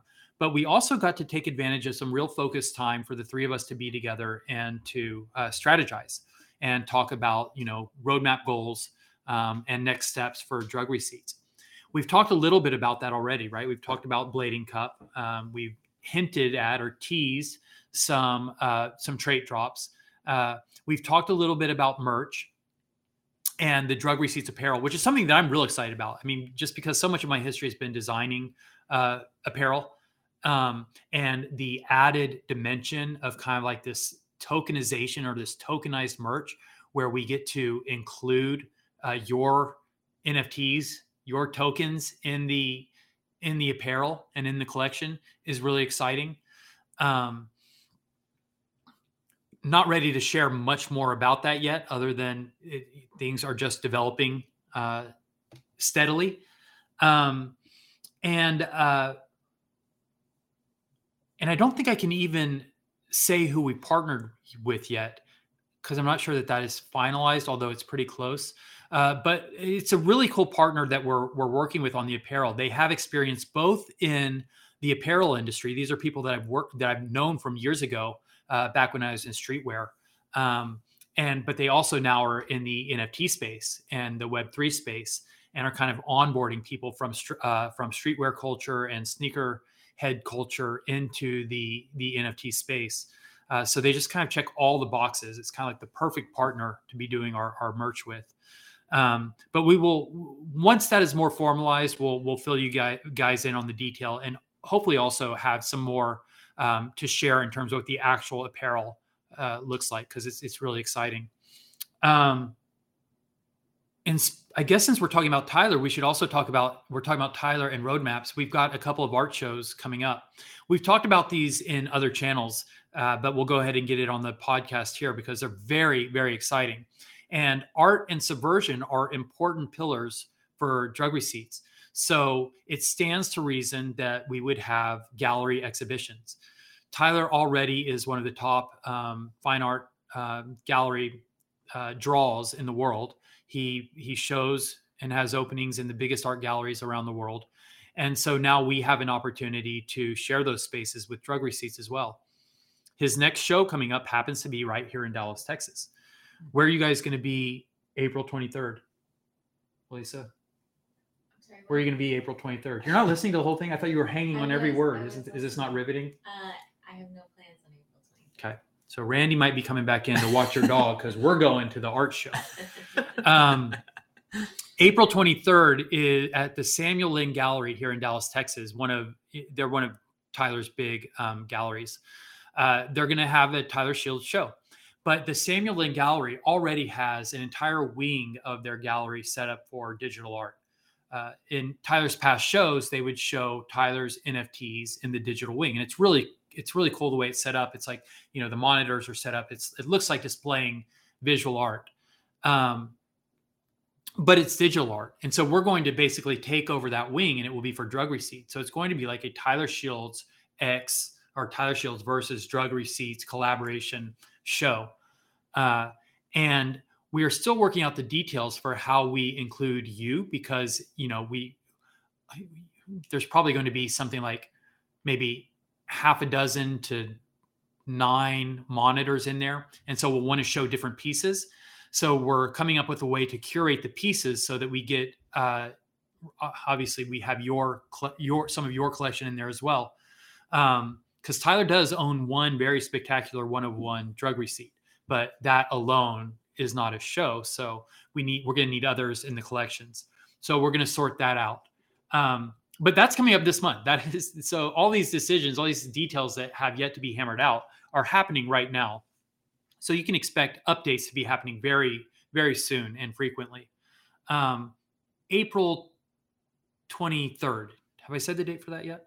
So it sounds like it's going to be the weekend before Blading Cup. This is going to be a very uh, densely packed next uh, month or two, because then right after Blading Cup, I think May 5th, and this is very dangerous me being alone here saying this because I don't honestly don't know what I'm actually authorized to say, but I'm pretty sure Tyler has already spilled the beans on this. But Tyler show Tyler Shields is already booked and committed to do a a show for Sotheby's in Los Angeles. Sotheby's has a new Los Angeles uh, a new Los Angeles location. Sotheby's, if you don't know, is like the premier fine art auction house. Tyler is the only living fine art photographer to have had a solo show with Sotheby's. Uh, Sotheby's has described Tyler as the Andy Warhol of our generation. So Tyler Shields is having a show at Sotheby's in LA in May. Uh, I believe the date is May 5th. And he has already uh, arranged with them to include in his show uh, a drug receipts NFT. So this is very high exposure, very good exposure for the entire brand. Uh, what happens with um, Tyler Shields and Sotheby's elevates the entire uh, visibility um, and prestige of the project. So this is a very, very exciting development. Um, and as you can imagine, there will be a lot of uh, press that goes along with this. So this is something that we're very excited about. And I hope that I'm not divulging anything too soon here, but you know, it's we're we're talking about almost just a month away. So at this point, it's time we you you knew. Uh, yeah. So uh, you know, again, we've we've talked a few times and in a few different ways about you know what an incredible partner uh, Tyler is to have and what an important uh, collaborator he is in this project. But especially with one of our ex- explicitly stated goals being kind of like the you know the val- promoting the values uh, of of art, and this is an artistic venture, an enterprise first and foremost. And so our association with Tyler really helps to establish that. Uh, so exciting. Is that cool? Sounds amazing. so, so that's one show here, yeah. right? So I'll be and then another one in LA. Uh huh. Right, and we can do we can do them all, right? Just a home, a home and home, right? Like a basketball game, like where you play one on their court and then one on the other's court. Very cool. Wait, how long have you been here? Did you hear that whole awkward conversation about the rom com and Randy? Totally. Oh my gosh, how embarrassing! Wait, no, she just walked in. Remember we saw her. Oh yeah, you're right. We, we, you're lying. We saw you come in. Yeah. Okay, good. Okay, well, thank goodness, because yeah. Um, okay, so we've covered the art shows. Great. So we've been taking questions throughout. I think now is a good time to stop it down and see if anyone's got any questions. We've introduced a lot of cool, I think, information, a lot of cool alpha. Drug snugglers, we're looking at you. Uh, Dawn, anything coming from the Discord? Jesse, anything in the uh, Anything in the live chat here in YouTube? What do we got? really, Don? Nothing from Discord. What are they doing in there? You know what? It's I bet it's all 69, 69 all the time in the Discord. that that place is out of control. And by the way, for anyone, because Don, you know what, Don, you've reminded me of this because I don't even think that I have to explicitly say this, but for anyone who, you know I almost don't even want to say it. I'll put it this way for anyone who is wondering about what's next for drug receipts and what things we are doing to promote the brand and how we are continuing uh, to deliver on you know our our our promise or our our, our covenant our com- our contract with you to deliver uh, keep delivering um, value in the brand and this is i'm not giving financial advice here. I'm saying you know we are all in this journey together to create something really special. And so what are we doing to you know to that end? And hopefully you know we've impressed on you with these you know these high profile gallery exhibits coming up uh, with the development of our, our merch and apparel program uh, with our sponsorship of um, the blading cup. You know and all everything that we're talking about right now guys is stuff that's happening like within the next month right so this is a very very fast timeline so for any of you that are sweating like the minute to minute fluctuations of floor price you are not looking at this right this is a fast moving ship, and we have really exciting things planned. But the the value on these things will be realized not in minutes, not in minute to minute, but over days and weeks and months. This is a long term project with long term goals and big vision, big ideas. So, thank you for all of you that are along for the ride. Um, and being along for the ride doesn't just mean owning an NFT. I hope that you guys have NFTs. We love uh, all of our drug snugglers, but also just being aligned in terms of the values and the goals of the project. Uh, if you want to support um, art and subversion and science and skepticism, uh, you know that is our community. The people that wear drug receipts apparel, they're not all going to own drug receipts NFTs. It's going to be people that align with the values that we're promoting. So we hope that our our our community uh, will be much bigger than the the 4,000 current holders that we have right now right? It's it, we are looking to we're looking to have a, you know a much bigger impact. So it, this is an exciting journey, uh, and we're all on it together. All right, any questions yet? Um, have you shared your favorite drug receipts so far that you own, or do you love all your children equally? That is a great question, and it really bums me out. Uh, I do love them all, and if I'm honest, I love some more than others. And you know, it wasn't until the the script spit out ten thousand of them uh, that I, you know, I started to really see what was possible in the collection. Um, but so here's what's happened, right? Brooke has many uh, NFT successes under his belt. So he has a big war chest of Ethereum just on hand to to purchase at will. I don't. So when we launched, I bought some NFTs, but Brooke, who was just sweeping the floor and like buying up all the the corpse paint tabbies and just like pick figuring out what his favorites was and just doing all that stuff. Like I didn't have the luxury of doing that. Like I would see NFTs and I'd be like, oh, I really want that one, but I had no way of getting it. And I'm sure a lot of you are out there like, yeah, welcome to my world, right? That's the position most of us are in. We we don't just have the luxury of being out and going and getting every NFT we want. Um, I fully expect, hopefully, uh, as I start, you know, as as my NFT or my uh, Ethereum war chest, you know, grows, I will be able to pick up more of the drug receipts that I actually want, um, albeit at a higher price. But I believe in the project, so I'm not worried about that. But I'm really excited about getting the ones that I love, and I've started to do it. I've started picking up some that I, I just think aesthetically are really cool. I love corpse paint also. I just think it's a cool vibe.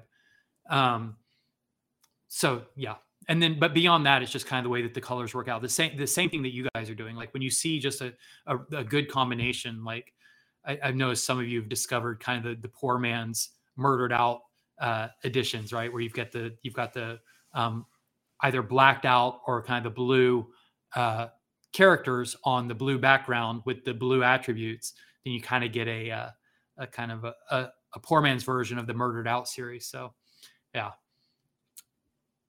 I'm experiencing the collection just like you guys you guys are. And yeah, uh, Randy, have you even had any time to look at them yet? Beyond the two that are in your well, I wallet now. saw at least uh, I would say 29 of them because that's how many nicely. That's how many He- ni- nicely yeah. he's bought. He bought a lot. he has I way more than me. I think he only has 28 now because he actually gifted me one. Yeah. And yeah. Um, so I, I, yeah, I've got to look at some of them, and then I, I, I went to the open sea and I went through the whole collection. So let me ask you while. this: There's a lot of them. Brooke will be shocked that I'm actually asking. We're two hours in now. I'm finally asking you a question. All right, But the only reason I'm asking because it's a question about me ultimately. good. So, but because you're someone who's been around so long, right? Yeah. Since the very early days of Senate, been around rollerblading, you've followed, you're, you're aware of Franco Shade and Ghost Brand. When you look at the collection, and this is kind of putting you on the spot because you don't have the collection in front of you and you haven't had a lot of time to really get into it. But Mhm. do you recognize traits or things that are familiar? You're like, oh, I, rem- you know, I've seen that in other. Uh, no, I haven't really. Yeah, I'm sure I could if I went through it. Like for instance, the one that you gave me, the Halo, I instantly recognized that. But um, yeah, I mean that's your style. I mean, I imagine it's like the angry youth guy with the halo above him in that sense. Um, but it everything felt so familiar. That's for Mhm. sure. It's just like I've seen I've seen your evolution of your artwork, you know, and even into the like the road the new Roadhouse wheel, how you took your old style and and brought it into the you know into the new and it, it just feels so comfortable and it does it really like reflects you and all this stuff like so everything i've seen so far it feels you know good to me in that sense They're talking about Rawlinson's red Richard skate. So there's a lot of skates in the collection. oh, okay and so I got to make different colored skates. Uh, so some of just kind of the some of the ones in my mind that I was kind of like giving a nod to just from Mhm. skating history. But I have all red skates that are kind of a nod to Richard. I have yellow skates which are kind of a nod to Demetrius's Killer Bees. Um, I did a uh, black skate with a white cuff, which was just sort of the classic Shima, is what I was thinking Mhm. um, and I put my special gray skate in there. Uh, and then I and then just sort of just some generic ones just to have different skates. But the way that the script is set up is I didn't make the skates match. So as you can see in a lot of them, like they don't a lot of them don't even have two skates, skates right? It's just yeah, one yeah. leg has a skate. So when when both skates get put together, it is cool, right? Then you've got one. Right. And Richard has already checked to see how many put the all red left skate with the Oh, all wow. red right skate, and I've checked it too. I think there's only four. no way Uh huh. And he, he, you know, he wants them all. Um, red I think I actually minted one. In my collection, I have one, I think, or maybe one of our corporate accounts because we have a couple of corporate accounts where we bought a lot, like so we can give back to our community members Yeah. or for promotions and stuff. So I think in one of our corporate accounts, we might have one with two red skates. I shouldn't say it publicly because now Richard's probably going to come at me, but um, and people in chat are, are calling out kind of some of the legacy or nostalgic traits in there. Devil horns, yep, the the different skates we've talked about. Um, you know, you talk about the the sort of the familiarity and the comfort, com- comfortability Mm. with the collection, but you know, Randy, we we made our lives skating for a long time, and in our early and formative years, uh, and I, I don't know how much how much people know about our history. Like so much of our lives, like we've done together, right? Um, from same skate sponsors, you know, traveled the world together, uh, and then after skating, you got me both of my jobs after skating, right? Yeah. You got me my my first job in a mainstream agency outside of skating with Paul Frank. We worked there together, and then after I got fired from Paul We- Frank, we, got after We got everybody got off. everybody got everybody got laid off Yeah. at Paul Frank. Uh, you got me my next job at Fuse, correct which is where you met your girl that's a friend who's sitting over there. So Fuse, in a way, has brought us all together. Um, but but so talk to me about the experience of being someone right who who, who sort of had a dream right life at the beginning where we were just we were passionate about something we were paid to do what we love we were doing it every day and we traveled the world doing it how do you feel passion how do you build passion into your life now Um, well, that's an interesting question because, yeah, I somehow, I mean, the most recent passions went it went like full circle back into rollerblading.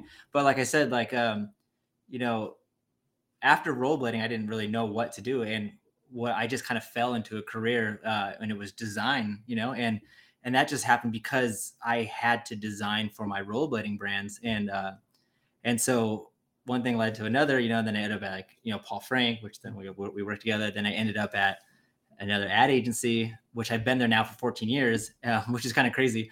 Uh, and I just keep doing whatever they pretty much tell me to do, but it all relates back into like something that I learned from skating. And then, um, you know, during that time to keep myself like, you know, moving and stuff, I started working out and all these things. And, and luckily uh, that, you know, happened because when rollerblading came back to me again, I was like physically ready to actually still skate you know and I, I mean i surprised myself being able to do the tricks that i can do but then i realized it's because i put a lot of work in prior to um, you know keeping myself in shape and stuff. So like so passionately like the things i don't know i felt like it just it was like it came full circle and it was just meant to like you know be skating again in that sense. So you have a you have a character trait that is you know i think has been talked about a lot and is evident in kind of your own life but I'd like I'd like to hear from you what you think about it or what you attribute it to. But you know, when you pick up things, you go all in and you like you master them, right? Um, fishing, uh, table tennis, skating, um, flash, Mm-hmm. you know, uh, uh, a, uh, AOL phishing or whatever you're doing when you used to scam people.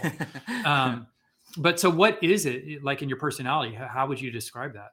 uh i i'd have to like say it's an addictive personality you know like um i just kind of anything i really like to do i just try to figure out how to do it. I always want to like improve on something that i'm doing like i i really like to best myself. Mm. like it's not really a competition against you it's just more like i mean it might be something like table tennis where i have to beat you in the game or something but it's more about impressing myself and i kind of find awe in that. So like every time um i do something that i didn't think i could do it just kind of like I don't know, it flips my own lid. I get like pretty stoked on it. And I tend to find these like sports and things or whatever like that kind of just keep on letting you keep on doing that. You know what I mean? Like there's no end to it. You know, so I feel I feel like it's that chase. Like uh like I'll forever chase some, like something that I love or I believe in. You know what I mean? Mhm. You know, it's interesting that you described it as an addictive personality um, because neither you nor I have ever been like big drinkers or big drug users, right? Mhm. Um, but we have done drugs together, uh, but and not like insignificantly, like like what I would consider like major kind of milestones in terms of um, growth and development and drug use. but this this is sort of a thorny subject, and if if Brooke was on, we wouldn't be allowed to talk about this. But I think that one of the you know one of the defining characteristics of the space that we're trying to carve out with drug receipts is a safe space to have adult conversations, right? Things which people might normally find objectionable or taboo to talk about, uh, to have responsible conversations about those kinds of things. Um, and the project is actually called Drug Receipts. So, and like Brooke said, you know, we are idiots. Maybe we're idiots for calling it drug receipts, for calling ourselves drug lords, for having an email server called, you know, drugreceipts.com. Just like everything you can do to get flagged or shut down. Um, we've built that all into the brand. But in a sense, I like it, right? Because if you're going to be challenging, then by definition, you're going to be challenged, right? So if you want to provide challenging content, then you have to expect that not everyone's going to get it and that it's not going to be the smoothest path or the one with least resistance.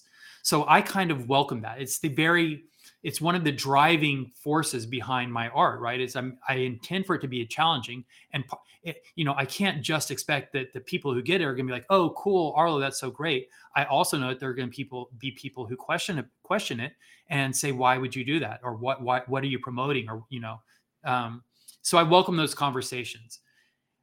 To that end, this is going to be one of those conversations. This is going to be an adult conversation about drugs, and before we get into it, I should offer a little bit more of a preface and say, talk um, specifically about what Drug Receipts' relationship to drugs is, uh, because it's in the name. But this is not a company or a brand that advocates uh, for drug use. That's, that's not why it's called Drug Receipts. We don't uh, advocate for the opposite of drug use. I'm not saying that you should not use drugs. We are uh, morally um, agnostic about whether drugs are good or bad. I don't have a strong opinion about it. Uh, some people, you know, enjoy using drugs recreationally. Some people abuse drugs. Uh, people can die from drug use, but drugs can also provide, you know, benefits in terms of medicine, um, and even in terms of spiritual or intellectual uh, awareness. Uh, there's just there's a whole lot of uh, opinions you can have about drugs, and drug receipts does not have a strong opinion about it. uh, the purpose of the brand and the reason drugs are in the name is for all the things that we talked about because they are a metaphor for something that is challenging. They represent something that people have strong opinions about. So it is a way to drive conversation. Does that all make sense? Mm-hmm. You know, Randy, when we work together, you start getting into skepticism also. Right. Yeah. I'm going in on the drugs right now, but whatever happened to that? Oh, I- uh, I don't know. I mean, I still, li- uh, I, I kind of fell off a little bit as much as uh, I used to listen to, the you know, uh, what science Skeptics guys? Skeptics Guide to the Universe. Yeah, that was a a big podcast I listened that you put me on, and it was. Uh, but it taught me a lot. I learned a lot about like critical thinking and things like that, and then I ended up actually listening to more audiobooks, you Mhm. know, uh, along those lines and stuff. And I think it really, you know, switched my mindset about a lot of things. You know, question things, you know, but you know, look into things a little bit more instead of just like believing everything in that sense. You know, and yeah, it's interesting stuff. Perfect.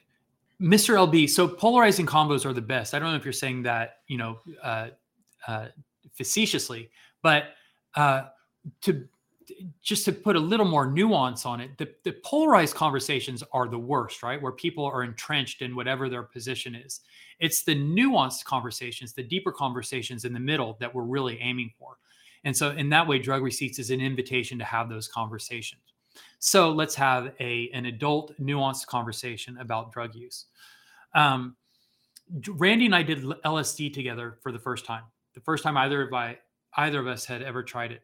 And if I recall, the inspiration for it was actually a skeptical podcast we listened to. It- right? It was either Sam Harris or Steven Novella, someone talking about uh, talking about psychedelic experience. I I believe it made it sound like not as scary because I feel like you hear these things about like LSD. It's like you you do it once, you go on this trip, and you never come back. Like Right. it found it sounds so scary and stuff. And I believe uh, when they were speaking about it, it sounded like you know it's not as scary as people make it like sound to be. You know. Well, and because the way that they talked about it, they said, you know, they said they, you know, they did it with a guide, right? They had someone who used it before. Mhm. Um, they did it in a safe space, like they they set out, uh, you know, uh, an allotment of time. It's like it's sort of it's sort of they were making a case for responsible drug use, but even more than that, you know, we were both. I was well into my 30s. I'm guessing by the time we did that, right? You must have either been in your 30s or close. Mhm. Um, so there, I think there's also probably a case to be made for. Um, it's honestly, it's like most things, most adult things. Like you know, sex is not bad. Um, drugs are not necessarily bad. Alcohol is not necessarily bad. But the younger you do start using those things, probably the less appropriate it is, and probably the worse uh, the consequences will be for you. So a lot of these things probably come alo- go along with you know a, uh, some maturity, some emotional and physical development, um, and the sooner you start using those things, that the less prepared you will be, and the the, the more risk you run for adverse consequences. Uh, similarly, or kind of in the same vein, but you know what happens, I think, a lot when young people find drugs too early. Um, they mistake you know because you can have really profound and uh, and really um, moving experiences on drugs and really wonderful experiences on drugs. Um, and if you experience something like that too soon in life before you've had actual real experiences real wonderful experiences before you've really been in love or you know traveled and visited an amazing place or just you know the older you get the more experiences you accumulate so the younger you are you might it's easier to mistake kind of these these manufactured um, psychological experiences with with something important or something wonderful. And then you end up seeking those experiences instead of finding real experiences or you never get the chance to learn that you know there is real satisfaction and real um, ecstasy that can come from real world uh, events. I'm just laying out for a second in case you want to add anything No, Lisa? Agreed. Agreed. Agreed, Okay. Yeah, that makes sense. All right. Then we'll just keep trucking along. So, with all that said, so Randy and I were old enough. We'd had, you know, we'd had some experiences. We'd had loves, lost love. Um, not with each other, like other people. Yeah. I mean, one time in France I did. So, uh, when you beat Brooke- me up. I was going to say, Brooke got a lot of grief for making you cry, but I, I, I- It was uh well when you say we would we shared skate sponsors, we were on a uh, I believe it was a Roces trip. Oh, we were going to Ber- Bercy in France, and we were about to walk into a hotel room. And by this time, Sweden. was it in Sweden? No, that was a different one. All right. But I don't think he beat me up then. I think goodness. that's when I made our tour guide really mad at me, and he was just trying to say he was just doing my job, and that's a a J in Sweden.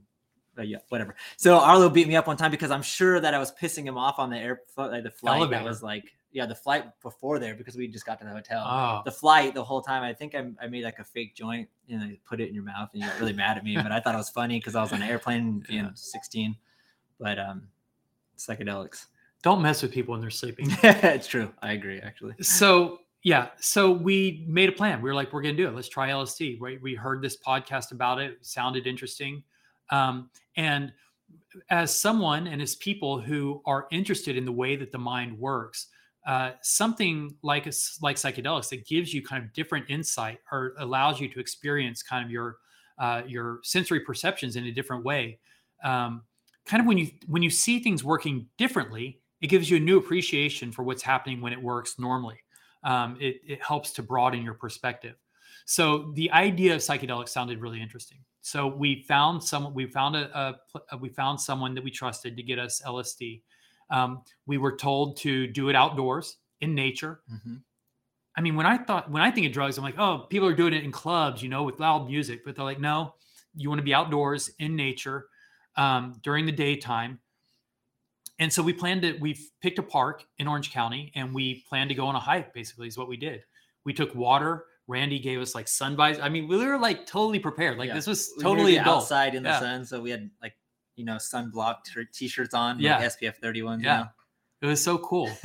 And and also we were supposed to bring a guide, but he backed out.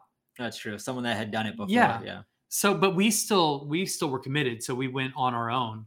Um, and what it meant for us is there were there were a couple of extra doses because we, we our guide was gonna. so we ended up taking his also. Yeah. which ended up being pretty cool.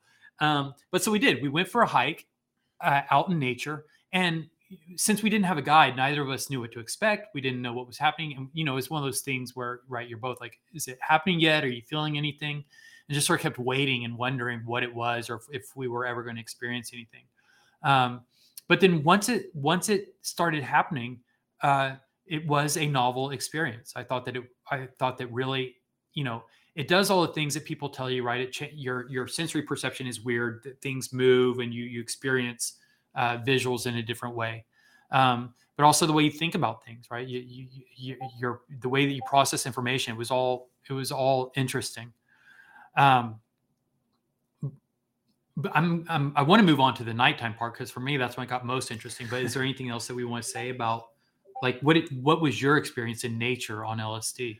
Well, I mean, your your perception like obviously changes, you know. And I, I remember there was a the fountain right, and the water fountain there, and all these bees were were drinking water out of it, and it was just so weird how you were able just to um, you know, your perspective, you could hone in on like one bee, and then realize like kind of what they were doing. They were on their own little like program, just like you know flying and stuff. I just remember also my my my hearing was really well. I don't know if you remember the the horses in the distance, and it sounded like they were actually really close, but they'd be like, "What do they neigh? What do they do? They neigh." Nay, they were uh-huh. neighing or something and it's just it's it's just i don't know it just find it's, it's interesting because you start to pay attention to things that you don't normally pay attention to Yeah, I think that's exactly right. There was like uh you you seem to focus or you were able to focus like really intently on stuff.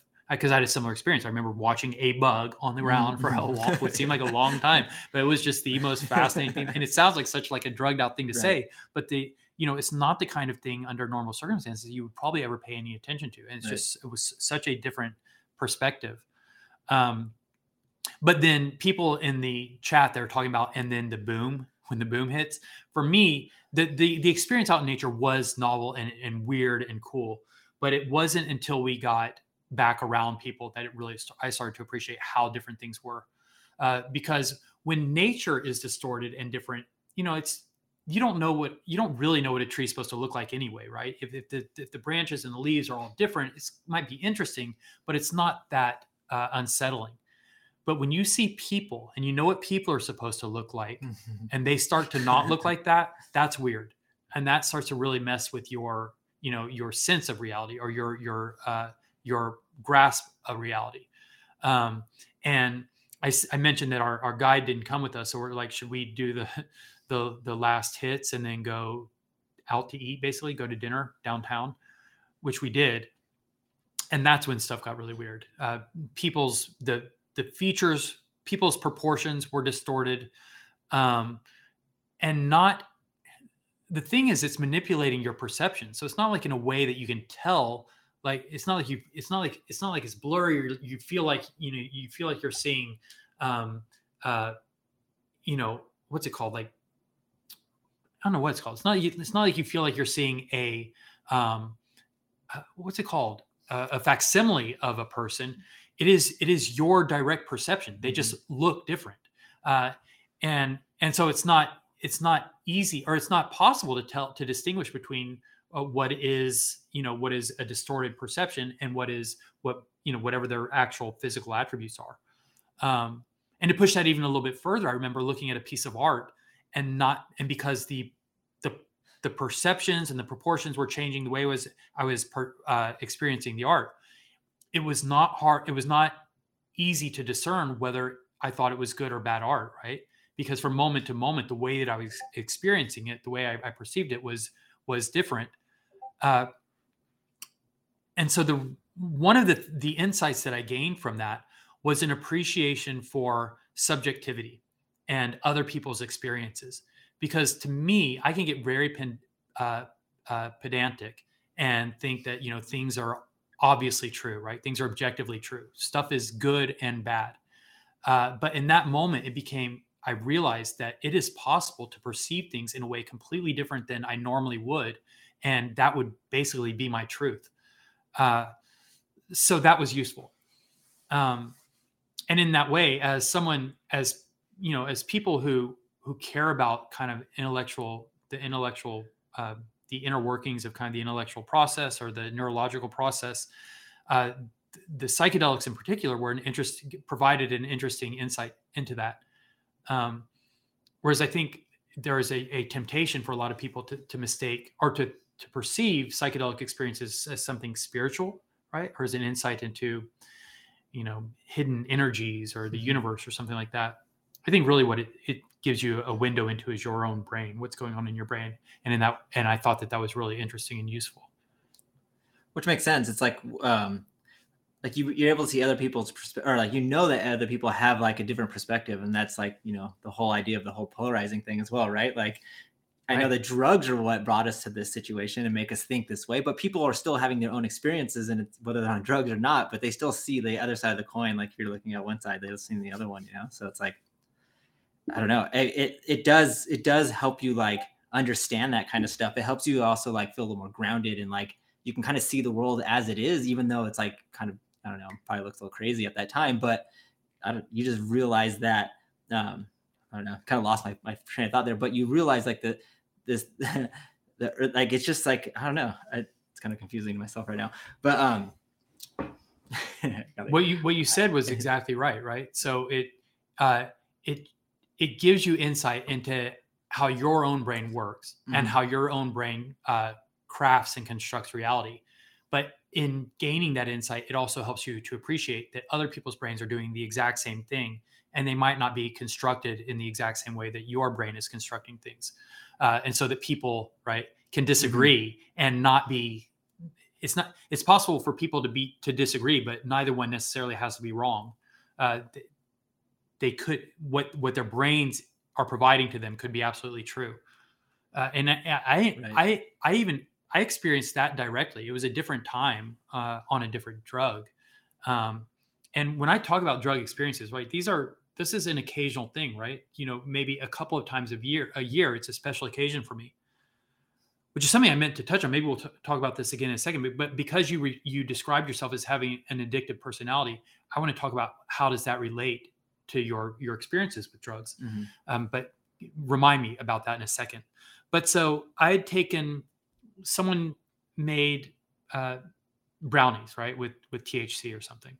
Um, it was the first time I ever tried that, and we were watching music videos, and uh, I had the distinct feeling every video that came on that I'd seen it before. Uh, not only that I'd seen it before, but that I knew everything about it. I knew what I knew the all the lyrics. I knew what what words were coming next. Um, but this was well after the time that MTV would have still been popular or playing music videos. Uh, and the channel we were watching was not even a popular music channel. I think it was some kind of like Arabic music channel. So they were not, they're not even artists that I, I would have been exposed to in, in any normal circumstance. So the chances of me actually knowing what each video was, Mhm. um, and knowing the lyrics to all the songs, and knowing what each what each shot, uh, what the next each shot was going to be, are- were very low. Um, in fact, they were. You know, it was almost it was impossible.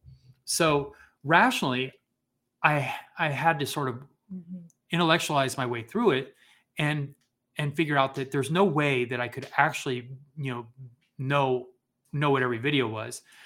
Uh, but that really something must be going on in my my perception that I, my wires were getting crossed. I, I think really what was happening is I was kind of experiencing what I was experiencing in real time was being processed as memories, right? Instead of being processed as present um, time experience. So everything felt familiar, felt like I already knew what it was, even as as it was happening in real time.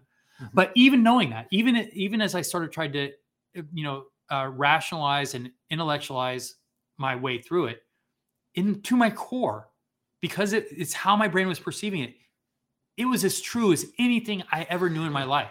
Like if you asked me what the next line was, I would tell you with every fiber of my being that I knew what they were going to say, and there's no way I couldn't know. Yeah. If, and if you asked me to say it, I couldn't say it. I couldn't articulate because obviously I didn't really know, but it felt so true. Yeah.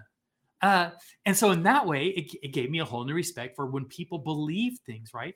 Even despite the evidence, even if if, if there's no way it can be true, Mhm. it is possible for people to really uh, intimately and passionately feel and believe things because their brains, because of what their brains are doing. It was interesting. It is. Okay, so tell me about addiction. How do you how do you reconcile you know an addictive personality with experimenting with drugs occasionally? Um, well, luckily for me, like I've, I've, uh, I know that because addiction runs pretty like deep in my family. So I like, I've always like felt that something was always kind of there. And I, and I know that I've done that with like, luckily I was able to channel that like kind of more towards sports and things, you know, but, uh, I did, I did smoke like a lot of weed and weed was kind of my, my addiction. That was luckily I kept it with that. Mm. And, I- and I had my other outlets like, you know, table tennis, rollerblading, fishing, things like that. Right. But, um, I, I listened to Michael Pollan's book, How to Change Your Mind. It's uh, all about psychedelics. It's pretty awesome. It's like I highly recommend listening to that um, or reading it. And he he was talking about his guided trips, you know, and he actually uh, you know would say something like they they'd ask you one question like what would you want to ask yourself? Like you should kind of ask yourself a question as you're going in, or they Hmm. or they so the guide would you know ask you that question while you were you know tripping. But one time I uh, ate some mushrooms and I actually asked myself why do I smoke weed? You know, Huh. so Yeah. and somehow I actually it, it came up like later while I was you know uh, riding high, I guess you could say, and and I like asked myself, and I I realized I was using it to dilute you know um, certain emotions that I didn't want to Huh. like you know pay attention to and Yeah. stuff. You know, like I didn't want to like. Uh, I didn't want to face, you know, I would just use weed to you know, dilute the way that I felt about things. And Wow. once I realized that, I kind of was like, you know, I'm gonna probably stop smoking weed, and I actually did stop smoking weed this year. Um, No way. so yeah, I don't know. Like, luckily, uh, one thing I did learn. So the reason why I do like psychedelics now is Mhm. is uh, they're not addictive. Right. Like you can't really become addicted to them. So Yeah. I found that interesting as well. That's really interesting. That's amazing. That kind of that insight that you found, uh, and that you were able to kind of make that life change. Again, probably a, a testament to your, you know, the Mhm. the how you do things purposefully, right? Um, I think that shows in a, a lot of the the things that you've done. So, while Randy, check this Yeah. out. So, I think there was a lot of really provocative conversation there, really interesting, and I want to be clear that nothing that we're saying here should be taken as a suggestion that anyone should do drugs or that we are Mhm. advocating for drug use.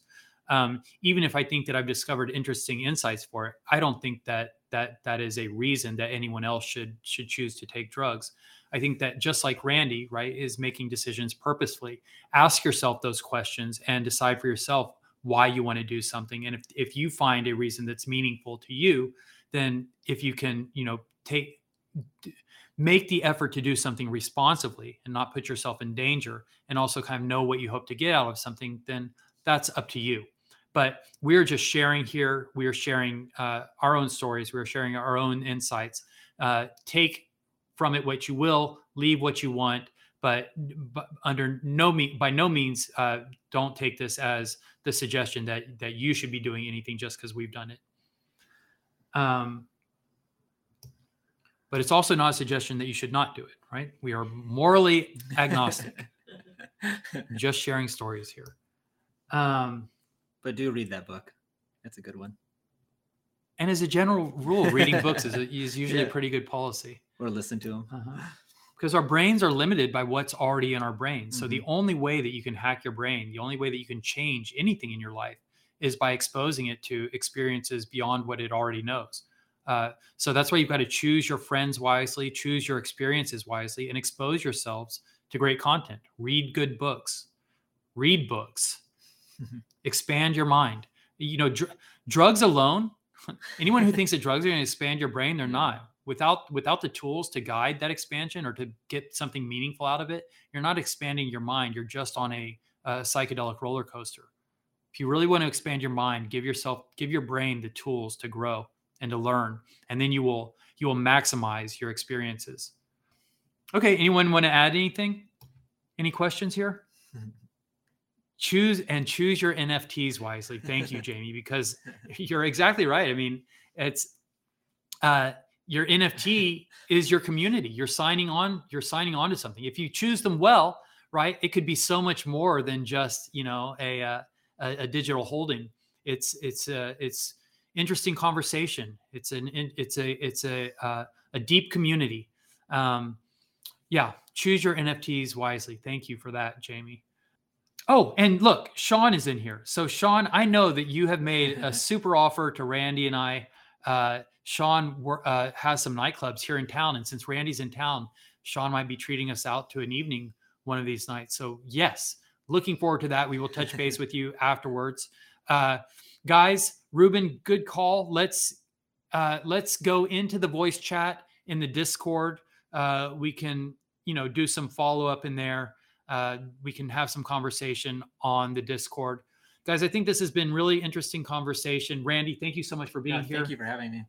Thank you for sitting patiently. I think we got some good conversation in with you. It's mostly just me talking but that's what we do here. So um elisa thank you for sitting on the bed. You've been very patient.